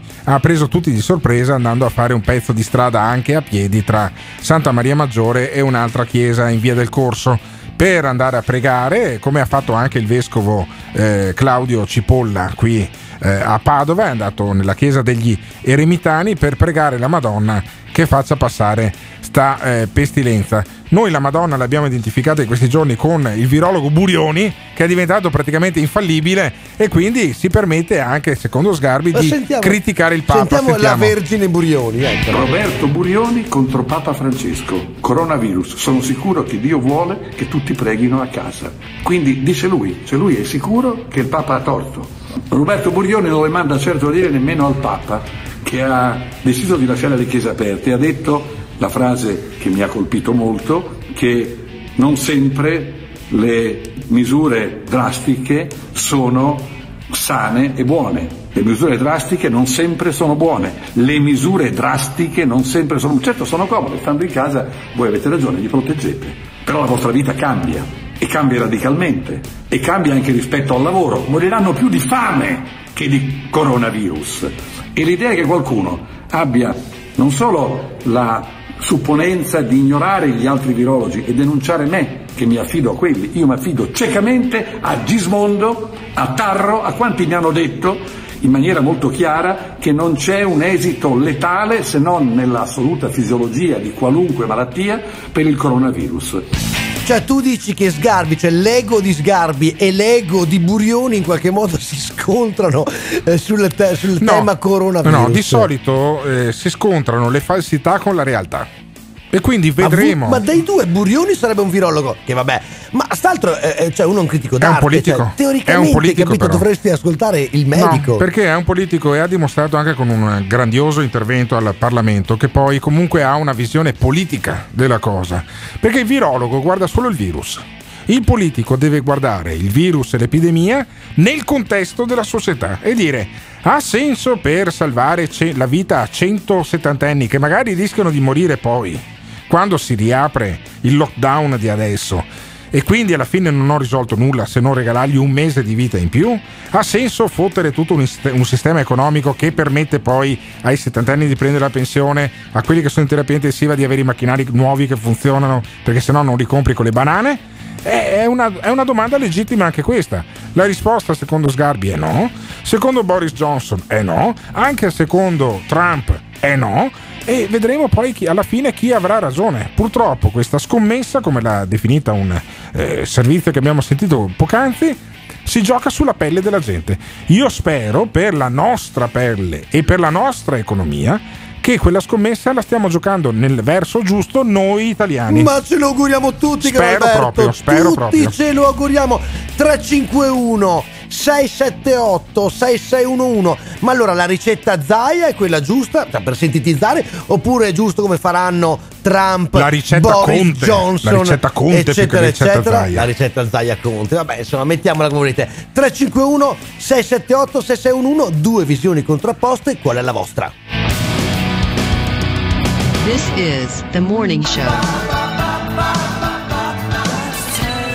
Il morning show fino alle 10 tutti i giorni dalle 7 è dal 23 di ehm, febbraio, sì, che stiamo parlando di un solo tema, il coronavirus. Ne parliamo naturalmente in tutte le sue declinazioni, però è evidente ci sono due posizioni contrapposte, quella appunto che è mm, la posizione italiana, insomma quella di Conte e di Zaia per capirci, ed è quella di curare più persone possibile. E chiudere quasi tutto. Poi c'è la versione invece anglosassone, diciamo Trump, Boris Johnson e personaggi di questo genere che invece dicono no, guarda, noi siamo... Chiudiamo eh, quasi niente e teniamo dentro i vecchi. e, e se muore qualcuno a lei, cioè insomma in fondo più o meno questa è la sintesi. Sono due visioni opposte evidentemente, quindi a noi interessa sapere voi come la pensate. 351 678 6611 tante Certo chiamate, tanti messaggi. Dopo noi, otto- aspettiamo voi. Dopo otto giorni di quarantena, secondo me inizia a titillare l'idea che Johnson abbia un po' più di ragione, anche perché la crescita delle vittime, la crescita dei contagiati, la crescita delle persone in terapia intensiva, a parte il Veneto che è quasi un'isola felice, Il Veneto è un mito, ragazzi. non sta, non sta calando. No, no, scusami, ma guardiamo i numeri un secondo, un secondo soltanto. Cioè, uno guarda il Veneto e, e ha 2000 casi, 2200. 2000 contagi. Sì, 2000 contagi. La Lombardia, signori miei, ne ha 13.300, eh. L'Emilia Romagna ne ha 3.100. Adesso Sì. stiamo un po', insomma, cioè chiaramente eh, togliendo le virgole, diciamo, però eh, è una grande differenza, Alberto, dai. Sì, ma è una grande differenza E anche scusami, perché la città di Feltri, che insomma che noi Bergamo. seguiamo, è quella che ne ha di più di contagiati, capito? Ne ha di più di tutte. Quindi insomma è un fatto anche questo insomma, che va evidenziato perché poi Feltri che di là è dice insomma ah, vabbè sta crollando, sta crollando un mito che è quello dell'eccellenza della sanità lombarda che è lo stremo. Eh, non sono riusciti a organizzarsi, hanno disseppellito anche eh, Bertolaso, Guido Bertolaso. Bravissimo, ieri è il- l'ex- tornato- l'ex capo della protezione civile, vedremo se basterà. Però nel frattempo, nel frattempo non sta andando molto bene in Lombardia. Io spero che nelle altre regioni vada bene come, stia, come sta andando bene in Veneto, perché in Veneto la situazione è sopportabile. Se anche il Ma Veneto non è stata diventasse come la fortuna quella del Veneto, non è stata c'è fortuna sempre, quella una- del c'è Veneto. sempre un pizzico di, di fortuna, c'è un pizzico di responsabilità, c'è un pizzico di capacità. Sai, i successi sono figli di molte dinamiche. Molte, moltissime dinamiche che naturalmente noi cerchiamo di raccontarvi tutte le mattine, cerchiamo naturalmente anche di mettere in contrapposizione, in evidenza le due posizioni, quella appunto italiana e quella anglosassone. Curare tutti e invece appunto lasciare che eh, si fa, faccia il soccorso il virus. 351 678 6611, voi da che parte state? Il morning show, noi stiamo raccontando come l'Italia eh, sta eh, gestendo questa emergenza, in contrapposizione invece alla visione anglosassone di Trump, eh, la visione di Boris Johnson, perché noi in Italia, caro Alberto Gottardo, abbiamo amministratori saggi, capito? Amministratori come il mitico Gio Formaggio, già sindaco di Albettone e consigliere regionale di questa fantastica No, regione ancora- che è il Veneto. è il Ancora Veneto. sindaco di Albettone ed è eh, diventato. eh, Stamattina- eh, ti sei svegliato. Stamattina ave- no, avete Ah. chiamato alle 7.50 Sì. e avevo lasciato il telefono vicino alla camera di mia moglie Ah. che l'ha preso e ha guardato Radio Caffè e mi fa ma sti coglioni di questa trasmissione vanno in onda anche con il coronavirus? Allora, tua E ho moglie- "Amo- amore, amore mio, non preoccuparti che Sì. Tua, chiuderanno anche tua- quella. tua moglie Silvia non sa, non sa che eh, di fatto c'è una, c'è, una cosa, c'è una grande novità che io ho letto sui giornali di Vicenza durante il fine settimana, cioè tu sei il primo sindaco in Italia che ha messo il proprio numero di cellulare a disposizione della popolazione di Albettone e limitrofi. Cioè, eh, sul, sul municipio di Albettone è stato srotolato un vessillo che invece di avere il sim- la faccia di Gio Formaggio, come hanno fatto, non so, eh, sulla porta eh, del, del Celeste Impero, no? Avevano messo la, la faccia di Mao Zedong. No, invece, invece Gio È un Formaggio. punto di riferimento di Gio Formaggio, Invece poi. della faccia di Mao ha scritto coronavirus per emergenze chiamate questo numero e il numero è il numero di cellulare di Gio Il Formaggio suo, quindi ti sta chiamando da tutto il mondo? Eh, se devo rispondere io chi vuoi che metta? ma è, capito, bellissima, però. ma è bellissima sta cosa. Qual è il tuo numero di telefono Ma intanto? sì, te lo, ricor- tutti, te lo ricordi a memoria? 340 001 0022 è anche Allora, facile 340 001 0022 e risponde Gio, Gio Formaggio. Formaggio. Quindi, se avete qualsiasi tipo di Ma sì, necessità infatti. e siete nella zona di Albettone, potete chiamare Gio Formaggio che vi porta anche la spesa a casa. Ma perché devi sempre limitare il campo? Non può chiamarlo uno da Ragusa, No, per come, esempio? come fa a portargli la spesa No, a ma, Ragusa? solo, ma per dire, solo per parlare con Comunque, lui. Cioè. 34 340 Co- Qual è il 00 numero? Sì? 1 Uno, 00 Due, 22 due. Ah, ok. più facile così Cioè, Quindi qua- 340 001 0022 Gio Formaggio aggiusta cose, Sì. porta la spesa, risponde alle, alle questioni. E chi è che ti ti ha chiamato? porta la pizza a casa Chi è che ti ha chiamato in questi giorni? Cosa, cosa hai fatto per i tuoi concittadini, Gio ma Formaggio? mi hanno chiamato un po' di tutti allora c'è un anziano che fa fatica a muoversi mi fa sindaco o- oltre alla solita spesa, perché gliela portiamo già, mi prendi anche due pacchetti di sigarette. Allora, eh, se- siccome è un amico, gliele ho regalate. Bravo, bravo. Hai capito? Fa bene, Poi- fa no, bene. ma fa bene fumare. poi te- ma per tutto ti chiam- mi chiamano, per tutto ma è giusto così, ma soprattutto quello che voglio fare è invitare tutte le persone a fare almeno due telefonate al giorno a persone sole. Tutti quanti noi conosciamo delle persone sole. Questa no? è una buona idea. Allora, Questa è una buona idea. Pensiamo a noi tre, io sto andando adesso al lavoro, voi siete fuori, eccetera, vedete persone, quelle poche che vedete, ma c'è gente che non vede nessuno è murato in casa Chiaro. per, per- per ovvi motivi, quindi magari una telefonata. So che se chiama Ivan o Alberto Gottardo uno viene a suicidarsi, però gli se altri a casa tu- che ti, no, no, se gli altri a casa che ti ascoltano possono fare qualcosa di positivo. Beh, è, il motivo, è il motivo per cui noi veniamo in radio tutte le mattine anche per cosa credi? Uno starebbe più comodo stare a casa, mandare solo Simone Alunni a fare la regia, io potrei stare a casa al telefono e non avrei nessun problema. Ma siccome tra l'altro non sarebbe neanche giusto perché siamo, siamo parte di una squadra, siamo tutti allo stesso livello, tutti e tre veniamo tutte le mattine in questa, Impavidi. in questa Ma sede che questa abbiamo davanti alla questura. Pensavo di venirvi Eh. a trovare. Ma vieni, Gio, Beh, vieni. non so se, se potrebbe essere catalogabile come un impellente motivo per un tuo Insomma, spostamento. eh, lui è, è consigliere regionale. Eh, a proposito, sei consigliere regionale. Il consiglio regionale avete intenzione di farlo oppure è stato abolito? Beh, penso sia l'ufficio di presidenza che so che le commissioni adesso vanno in streaming. Ah, le commissioni in, eh, streaming, quindi da casa fate le Da commissioni. casa fai le commissioni, voti sì, no o avanti. E vediamo cosa succede. Ho capito perché ho visto poi i, i video di una Venezia deserta, ci sono i pescetti che sono tornati nei canali di nuovo canali limpidi, puliti però, ecco. limpidi, Bello, limpidi, bello, bello. puliti magari no, ma limpidi sicuramente.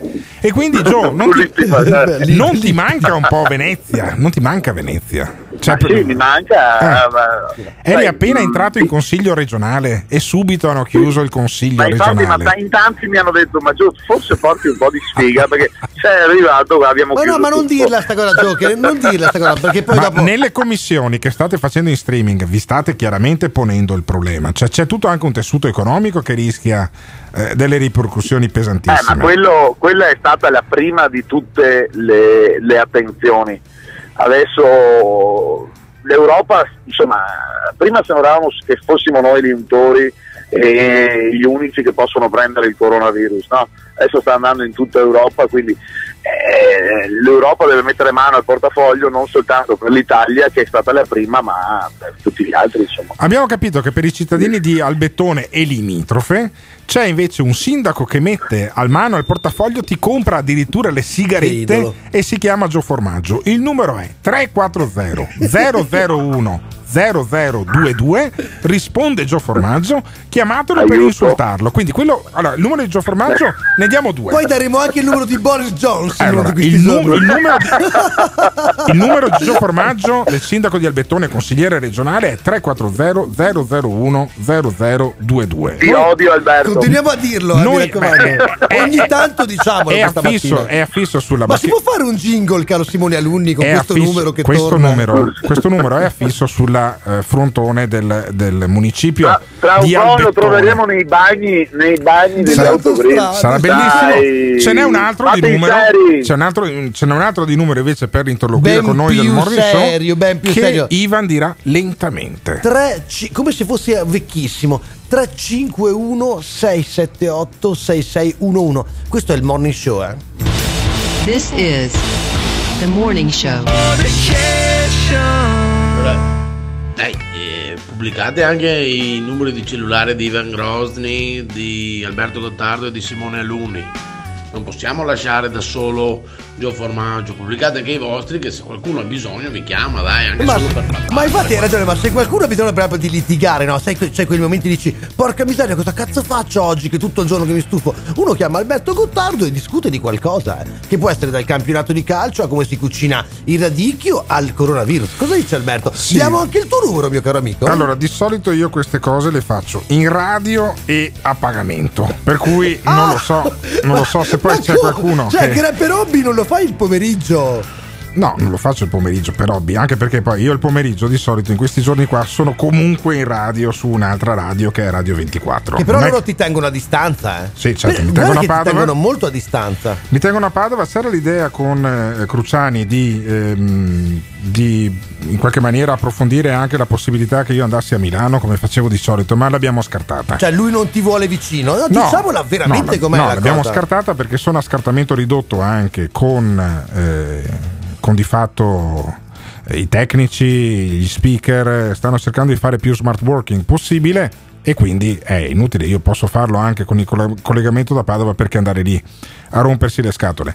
Non lo so, volete avere il mio numero in diretta? Ragazze, volete avere il suo numero il in mio, diretta? il mio cellulare è 338 Ma sei scemo? 24 08 083 ve lo ripeto 338 non farlo. 24 08 Ma è vero, 083 ve lo Ma giuro, certo, ma sì. è vero. non lo, non lo ridorò mai più No, posso ridarlo un'ultima volta? No, io? no, no, basta. No, Per cui abbiamo appena C'è il podcast, eh? Cioè, se non l'avete segnato, c'è il podcast. Abbiamo appena È una sentito, figata. abbiamo guarda. appena sentito Gio Formaggio che eh, Ha ha il messo suo. il suo numero perché lui è Lui è un sindaco è consigliere regionale. Eh, certo. C'è È anche, Boris Johnson c'è dei propone, diciamo. c'è anche chi si propone di fare il jingle del numero di Gio Formaggio. Credo che ce l'abbiamo già pronto. Ma sentiamo.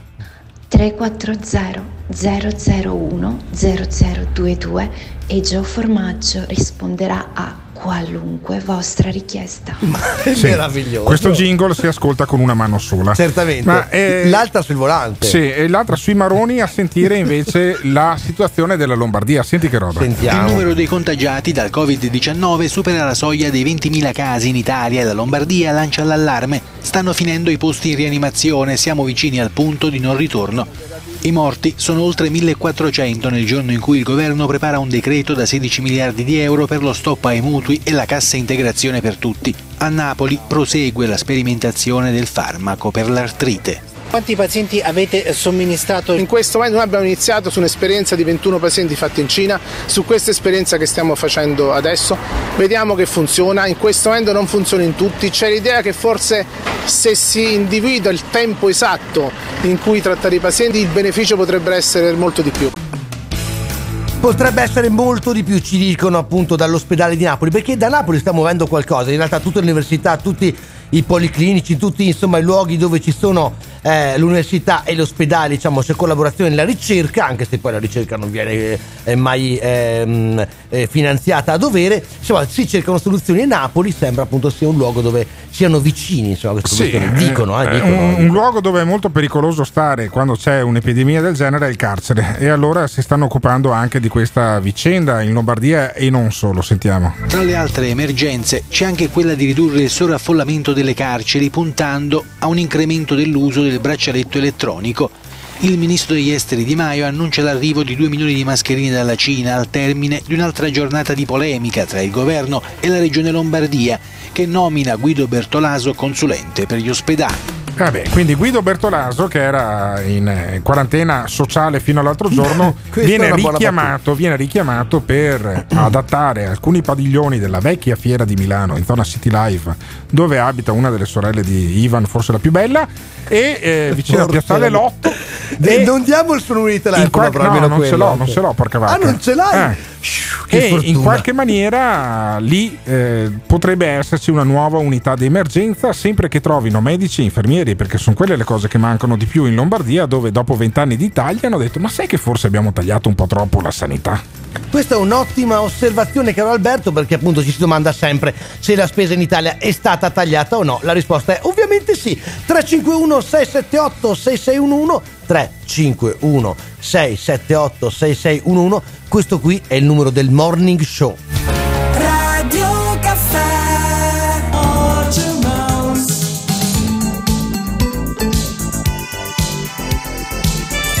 Giornalista, il punto di non ritorno.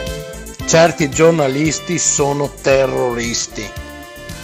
Il morning show, tanti messaggi arrivano anche questa mattina al 351 678 6611. Parliamo anche quest'oggi di coronavirus. Stiamo mettendo in contrapposizione, sto semplificando, eh, il modello italo-veneto, diciamo, con quello invece anglosassone. Quello di Trump, quello di Boris Johnson che nella terra di Albione decide che lui può sacrificare i suoi eh, concittadini, però Beh, non si farà piegare sacrificare. non si farà piegare dal coronavirus. Beh, Però, insomma, però Alberto, abbiamo, questo ha detto. abbiamo eh. una Italo-Veneta E noi ci invece, andiamo, invece. in collegamento da Londra con Ciao, il morning buongiorno. show. Anna. Buongiorno, Buongiorno, Anna. buongiorno. Senti, senti che buongiorno voce a squillante. tutti. Come Ma va? Alla grande, ma tu, tu come vai invece? Eh, tossisci, tossisci Anna. Sentiamo? Tossisci? No, No, no, sta bene non hai sta la ragazza. uscito a fine gennaio, penso, Ah, penso di aver già dato. brava, A brava, fine brava. gennaio Sì. eri a Londra e hai Sì, tossito. Ero a Milano. Ah, No, eri a ero Milano? a fine Cioè, sei il gennaio, paziente sì. zero, tu scusa? È un untore. No, non sono paziente zero, non penso. Ma come, come la state vivendo? Come la state vivendo a Londra? È tutto aperto? Mi dicono che ci sono i pub. Mi viene voglia di prendere un aereo se ci fosse per venirmi a bere poi un pa- una buona mm, pinta di Guinness lì a Londra. Ma a Londra non avete chiuso quasi nulla, o, o no? A Londra non è chiuso nulla, c'è stato sicuramente un calo delle prenotazioni, soprattutto nei, nei ristoranti, Vabbè. quelli di alto livello intendo, Ah. quelli frequentati soprattutto da una clientela internazionale. Ok, quindi le E- elite, e le elite l'ho in qualche notato, maniera eh, si tengono L'elite lontane. è Eh. a casa, è a casa. E invece il popolo? E il popolo, popolo. Va, va ovunque, il popolo va ovunque, i pub sono pieni, dove il lavoro è pieno e mm, non ci sono cali insomma importanti da Ma non, quel hanno, punto di vista ma non hanno paura Mm. a, a sentire quello che succede in Italia. In Francia hanno chiuso le scuole, in Germania ci sono dei land che mettono in quarantena alcuni posti tipo Vo. E, e invece in Inghilterra si va avanti come se non stesse succedendo nulla in Europa. Mm, la mia percezione è questa, cioè eh, gli italiani sono molto spaventati, nel senso che ho colleghi di lavoro italiani che si stanno anche rifiutando insomma, di venire a lavoro perché hanno paura del contagio, perché hanno paura di contrarre il virus.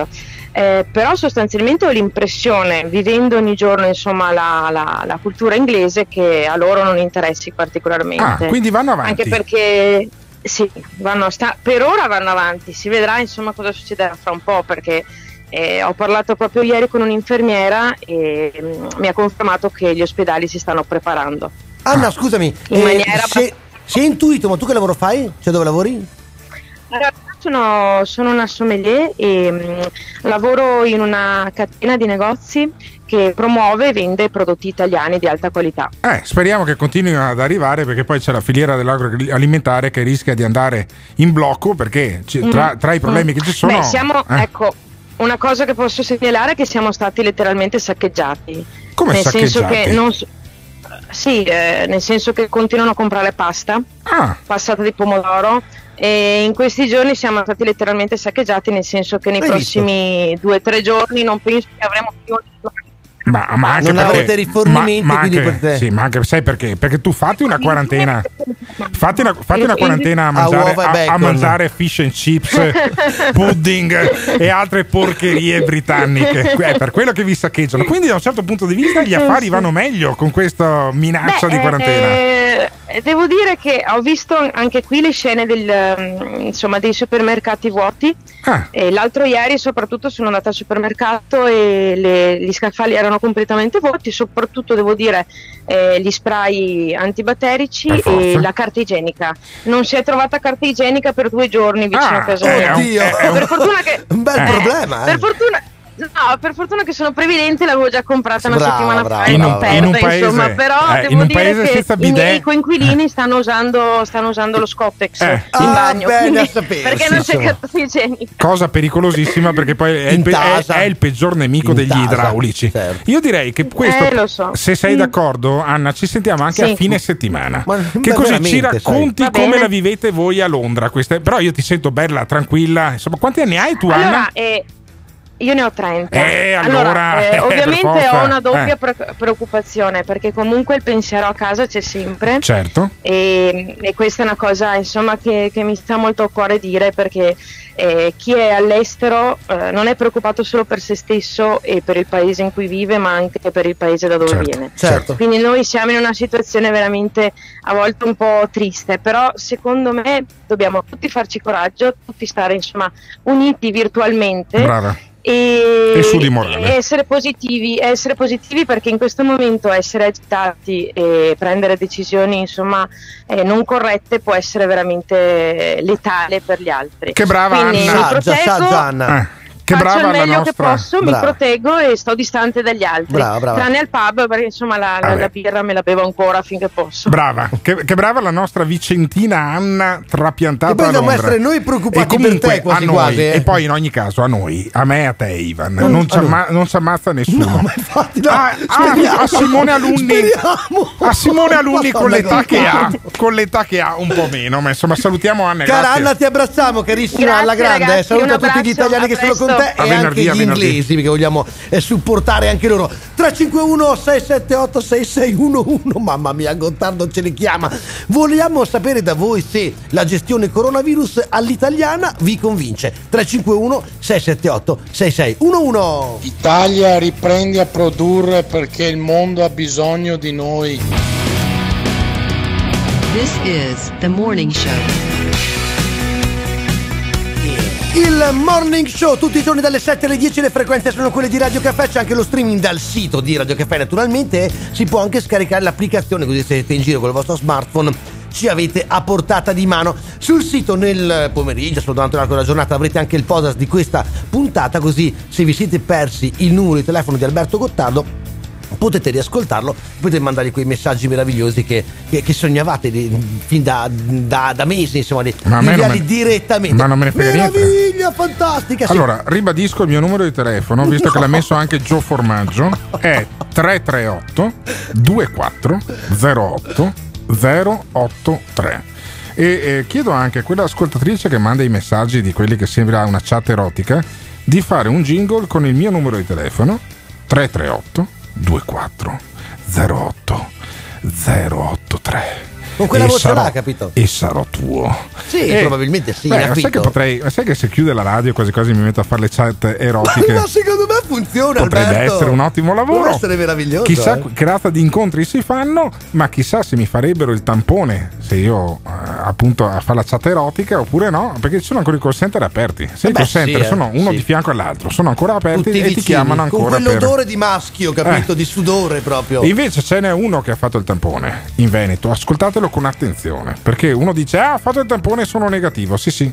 Ascoltate Zaya, che comunque è negativo. Sentiamo. fatto il tampone, forse eh, dopo quello che è successo anche ad altri governatori. No, no, guarda, io, io, allora l'ho, l'ho fatto semplicemente per un motivo, perché essendo co- unità di crisi, e quindi eh, unità di crisi è la- l'unità che si trova con i vertici della sanità, i vertici della statistica, i vertici della protezione civile tutte le mattine, ci hanno detto come protocollo di essere tamponati con una, una scadenza eh, regolare per evitare Okay. Che se ce n'è uno positivo non infetti tutti, perché se cade la testa della macchina che governa la sanità in questo momento siamo spacciati. Certo. Per cui io l'ho fatto, sono negativo al momento, però poi sapete che il tampone cioè, Ascoltate con positivo attenzione. dopo un istante che l'hai fatto, quindi statisticamente cioè, bisognerebbe farlo avere una flebo che ti fa il tampone in continuazione, che è impensabile. E quindi non serve un cazzo Ma fare il non è tampone. che non serve Eh un beh, oh, cazzo, ragazzi. Alberto, ma dai, però non essere così, perché No, non è giusto di Perché così. se sei asintomatico, la, la morale di tutta sta vicenda di io ho fatto il tampone, sai qual è? Qual è? È Tutti quelli che hai incontrato prima non li hai infettati perché sei negativo. Benissimo. Per esempio, Un una buona notizia un questa. minuto dopo, però, eri in incubazione, potresti diventare positivo. Ma porca miseria, E oh. quindi tu vai in giro pensando di essere ancora negativo e ne infetti il triplo. Per cui comunque bisogna stare lontani dalle persone, bisogna stare a casa il più possibile e muoversi solo per lavoro come stiamo facendo io, Ivan e anche Simone Alunni che insieme facciamo questo programma a cui si può partecipare con un messaggio vocale o chiamando in diretta a che numero? Al 351 678 6611 noi ci teniamo proprio ad avere la vostra visione di questa situazione coronavirus emergenza mondiale l'Italia, Zaia, il Veneto rispondono in un certo modo guariamo, curiamo più persone possibili. Invece il mondo anglosassone Trump, Boris Johnson ed altri come quello dicono no col cavolo che muoia anche gente ma noi al PIL non rinunciamo. 351 678 6611 Radio Caffè. Evitate in questi periodi, se qualcuno compie gli anni, di fargli gli auguri e dire 100 di questi giorni, perché potrebbe incazzarsi. Ma quanto vi vogliamo bene? Noi vi vogliamo bene, cioè noi vi vogliamo bene perché ci mandate questi messaggi qua. Che cosa vuoi, cosa vuoi aggiungere a una frase del genere? 351 678 6611, questo è il numero a cui mandare i vostri messaggi vocali o testuali. Gli altri numeri che abbiamo dato oggi riguardano appunto eh, i recapiti telefonici di Gio Formaggio e Alberto Gottardo, ma di altri numeri invece andiamo a occuparci adesso molto più seriamente, caro Alberto, perché di che numeri andiamo ad occuparci, amico mio? Andiamo ad occuparci di come, non solo dei numeri, ma di come vengono dati i numeri e di quanto la gente dia i numeri poi in Questa cosa Veneto. gli piace, Alberto. No, perché ci vuole, secondo me, adesso io non sono nessuno e non Nella voglio, contea del Veneto, potremmo No, chiamarla così, eh? non voglio insegnare il mestiere a nessuno, però sentite con quanto pathos no, no, lo sapevo. la edizione straordinaria del TG di Rete Veneta dà dei numeri che almeno dal mio modestissimo, forse sbagliato punto di vista, potevano essere dati anche in maniera positiva. Invece sentite quanta ansia c'è per numeri di fatto che si discostano pos- pochissimo, si poteva dire guardate, i, i dati sono stabili, non sta più crescendo sta cazzo di Beh, non epidemia è in vero Veneto. proprio così, No, però, insomma, però la crescita è stabile.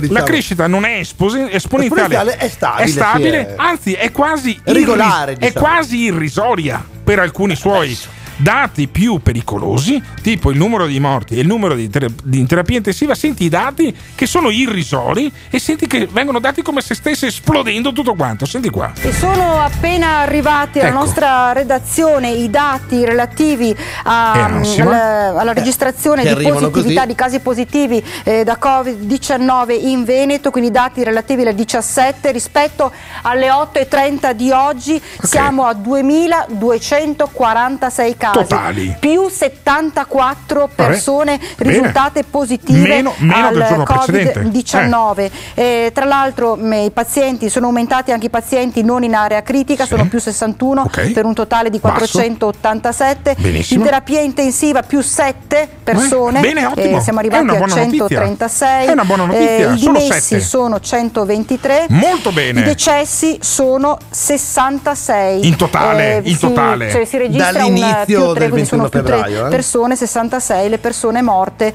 eh, dal 21 febbraio scorso a causa del Covid-19. Quindi quest'ansia è ingiustificata. Quindi il risultato, ci sono solo 7 persone in più in terapia intensiva in tutto il Veneto. Noi guardiamo i dati in, di tutte le serie, in Alberto, 12 eh? ore. In Diciamolo. 12 ore solo 7 persone in più in terapia intensiva. Cazzo, sarà una buona notizia oppure no? Mm. Cioè in tutto il Veneto, in tutte le terapie intensive ne sono entrati di nuovi solo 7, te li intubi un po' con calma, anche perché uno a Treviso, ce ne sono, ce ne sono due a Venezia, tre a Padova, tre in 12 ore di turno. È una buona notizia, no? Cazzo, data, data così, la- al, No, al vecchio che sta guardando Rete Veneta non gli viene un infarto. No, ma hai ragione, ma sentiamo, sentiamo. "Ah, no, i morti sono 64 e non ti dicono che è dall'inizio dell'emergenza. Dic- eh, Stai calmo anche tu, no, però. perché sembra che sia morte 64 persone in Se ti 12 agiti ore. tu alla fine, capito? no, ma capisci? L'agitazione gli viene ai vecchiati. Bisognerebbe fare un- un'indagine epidemiologica su quanta gente è morta di infarto davanti alla televisione Ascoltando le notizie qua. sul coronavirus. dici Secondo me ne muoiono di più di dai, infarto. Alberto, adesso No. non, non stai a esagerare. Rischi, ma ri- il rischio è quello che ne muoiono di più di infarto di Cioè, tu dici depressione. che gli ascoltatori di Rete Veneta, per esempio, sono a rischio in questo Io non momento. voglio insegnare il mestiere a quelli di Rete Veneta, stanno facendo un lavoro. noi, stanno allora. facendo un lavoro fantastico. Però oggi- Sono in edizione straordinaria, sono quattro gatti, sono in edizione straordinaria da 24 giorni e poi sbarellano. Non solo loro, eh. Già il vice direttore lì, Ferdinando Avarino, che faceva un Grande, messaggio grande che Ferdinando. sembrava, Tieni duro, tieni duro, eh. sembrava Will Smith in Io ragione, sono eh. leggenda. Io sono Ferdinando Avarino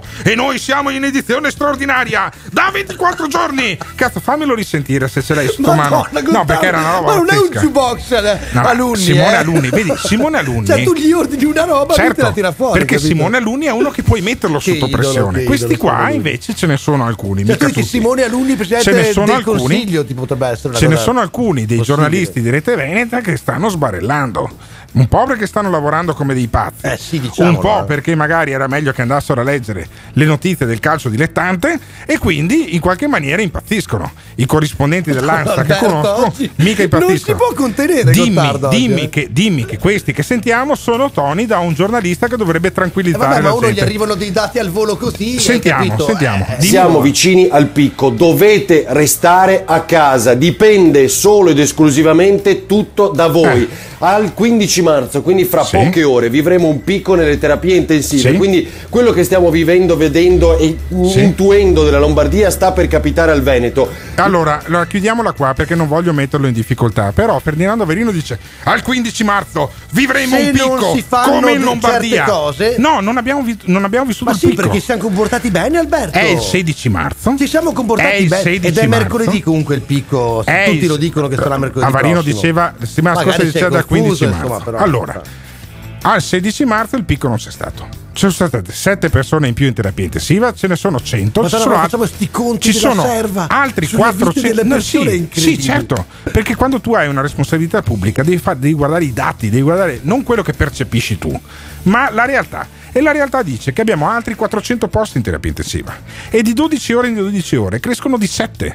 Di questo andazzo qua e alla saturazione non ci arriveremo mai. Per Va fortuna. bene? Si può iniziare a dirlo? Speriamo. Ma si Dillo. può iniziare a dirlo oppure no? no, perché se no notizia. usi, que- usi quei toni là, usi quei toni da eh, catastrofe. Cazzo Avarino, ma se ti mandavano a fare il vaionte, cosa facevi? Correvi nudo sul, paltano? Cosa facevi? Ti stracciavi, le, le- le- ti suicidavi? Cioè, un po' di senso della realtà anche. Perché i giornalisti, categoria a cui io sono onorato di non partecipare più dal 2014, mi sono tolto apposta, mi sono tolto apposta. I giornalisti non stanno facendo sempre un gran Ma servizio neanche- alla nostra neanche- Ma comunità. neanche gli idraulici è che fanno sempre un gran servizio Bene, alla comunità. però cioè, l'idraulico, con tutto rispetto per l'idraulico, deve cambiarti il sifone. Il E se non va giornalista, bene, ne chiamo un altro benissimo, però è la stessa, la stessa cosa. Eh sì, eh. Se l'idraulico ti cambia male il sifone, si sparge un sacco di merda in salotto. Anche se il giornalista fa male il suo lavoro, si sparge sbagliato. un sacco di merda in salotto. Mamma mia, Io Alberto. preferisco che la merda non si sparga nei salotti. E voi come la vedete questa roba della merda? Meglio nei salotti o meglio nel water? 351 678 6611 This is the morning show.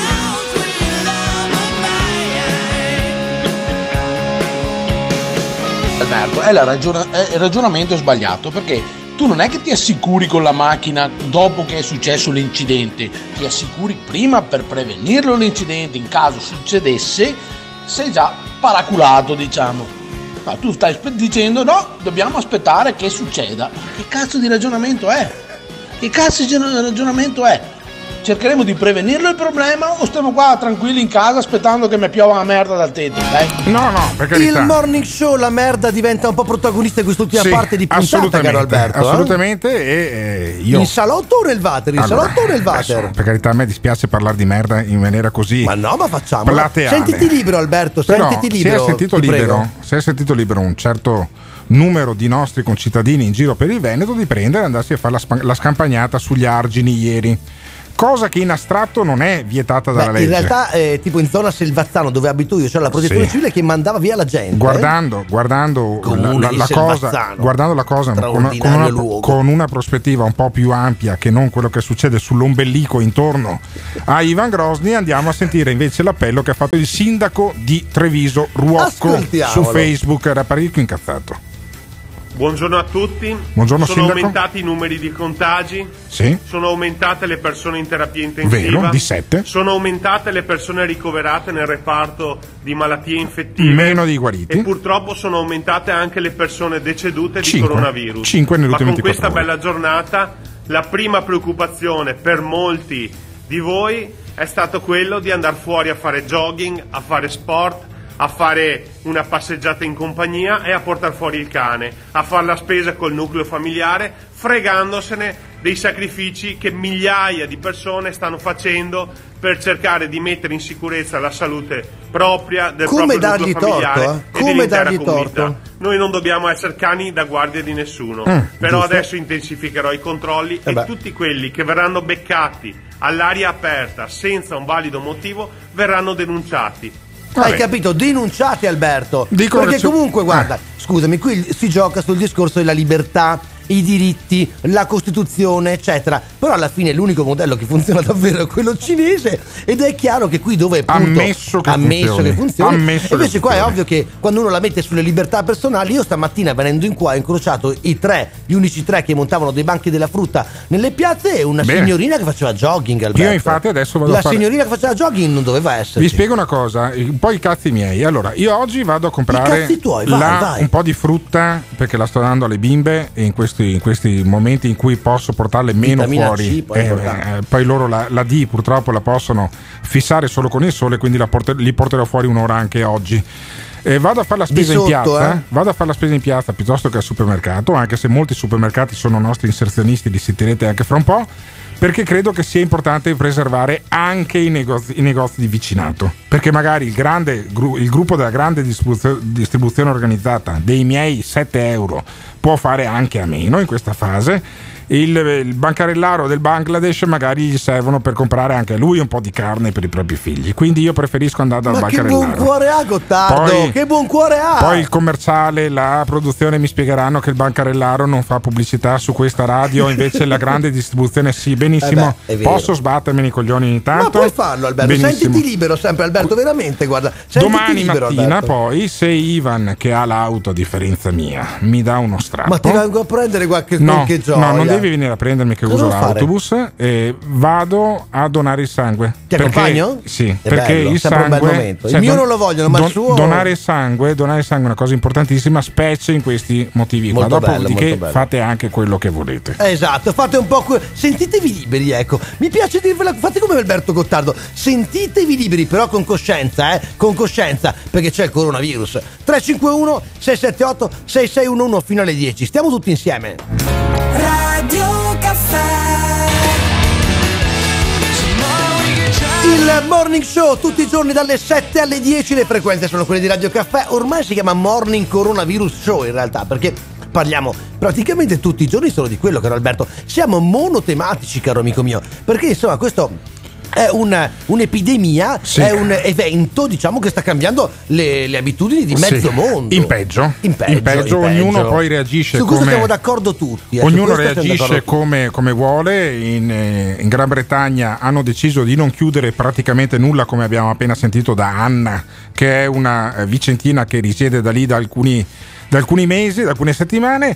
Eh, c'è qualcuno che continua ad andare a lavorare, penso a quelli che ovviamente lavorano negli ospedali, ovviamente lavorano nei servizi sanitari di prossimità, ma anche quelli che lavorano in fabbrica, quelli che guidano gli autobus, quelli che guidano il tram e quelli che fanno radio, come noi che O i siamo giornalisti anche, che eh. siamo tutti e tre, che siamo tutti e tre poi nella sede del Morning Show che è in Riviera Tito Livio 52 a Padova davanti alla questura se volete venirci a trovare, non so perché Prima di andarvi a costituire, Sì. passate un attimo qua. non so, non so perché quando abbiamo aperto venivano tutti, adesso non viene più nessuno perché eh, nessuno è in giro poi per le strade se non per giustificati motivi. E c'è qualcuno che invece è Tipo in giro portare a spasso il cane. e c'è invece qualcuno che porta in giro eh, la barca, porta Grande. in giro le reti da pesca perché continua poi ad approvvigionare, le nostre tavole del pesce, che Diamogli è un buongiorno, eh. alimento importante e siamo in collegamento con il- Emanuele Mazzaro, lui è responsabile, è uno, dei, de- de- uno degli, degli- dei protagonisti del mercato ittico di Chioggia, Ah, che è un mercato insomma è uno, dei più importanti, è uno dei più importanti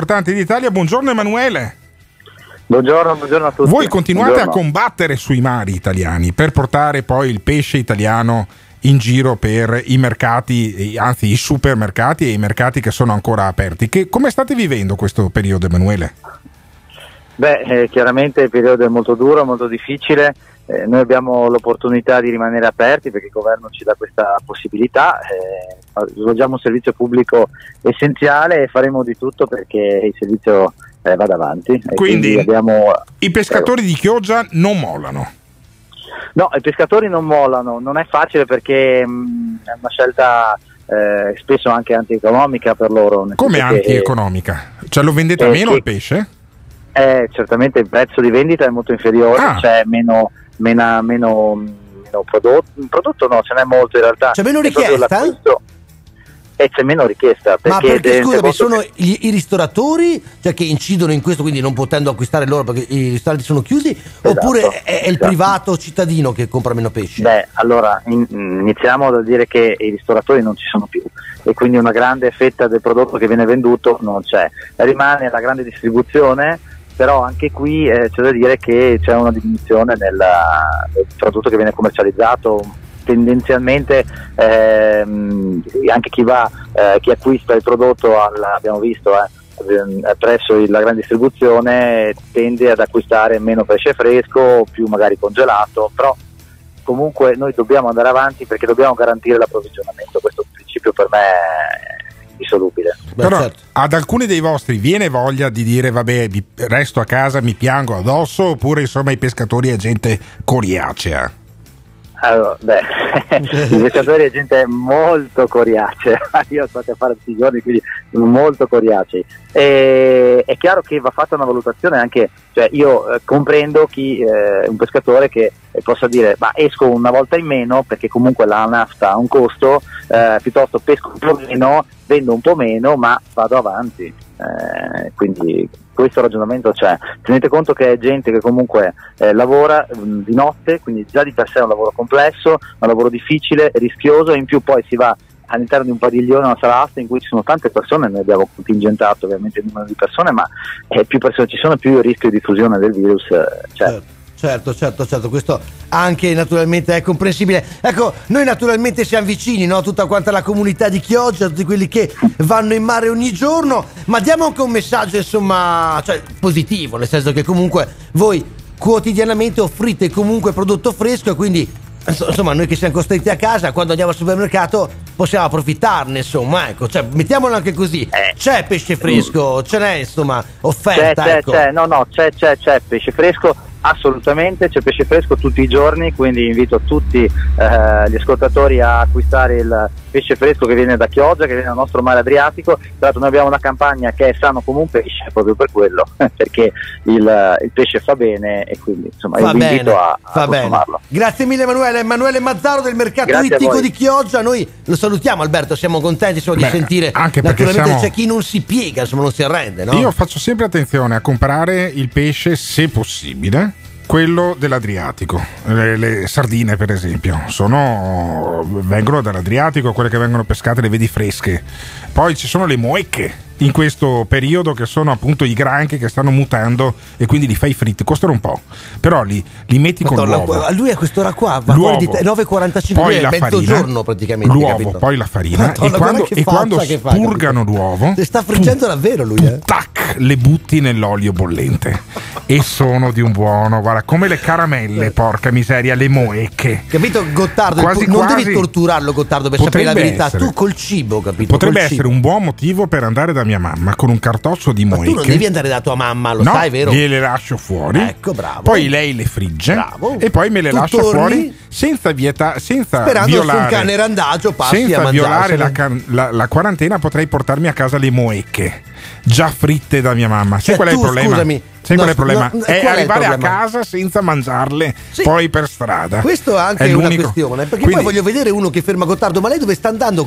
Una cosa così, cosa deve fare così prioritario? eh beh, gli mostro le moecche, scusami un Sei attimo. proprio un È- è, personaggio, un po', eh. è un po' come fare la spesa. Adesso possono andare in giro quelli col cane, possono andare quelli a I prendersi runner. le sigarette. Le sigarette dal tabaccaio, non posso io andarmi a prendere le moecche a casa di mia mamma. No, ma dopo che ragione, le ho Alberto, anche Ma guarda portate. che c'hai proprio ragione, c'è proprio ragione. Io saluto mia mamma, è l'unica maniera, oltre, saluto, signora. oltre ai videomessaggi che faccio con le bambine, è l'unica maniera che Signora, ho per interloquire Anche con mia Simona mamma. Luni la vuole salutare, sa perché noi, noi, guardi, se c'è Sì. gente che la capisce, signora, alla siamo fine, io e Simona Luni. alla guarda. fine di questa epidemia andremo tutti mia, a mangiare la, eh, la frittura a casa di mia Andiamo, mamma andiamo, poi andiamo. se la mamma di Ivan Grosny mi vorrà ancora rivolgere la parola Sì, ma ti io ha perdonato, sono pronto, mezzo mezzo perdonato. io sono pronto ad andare a mangiare qualcosa di tipico non so del, Trentino. del Trentino anche a casa della Sarà signora Grosny bellissimo. Grazie mille a tutti eh, che state con noi, che ci date una mano a costruire queste tre ore insieme, mandando i vostri messaggi al 351 678 6611. C'è il podcast di questa e delle altre trasmissioni sul sito di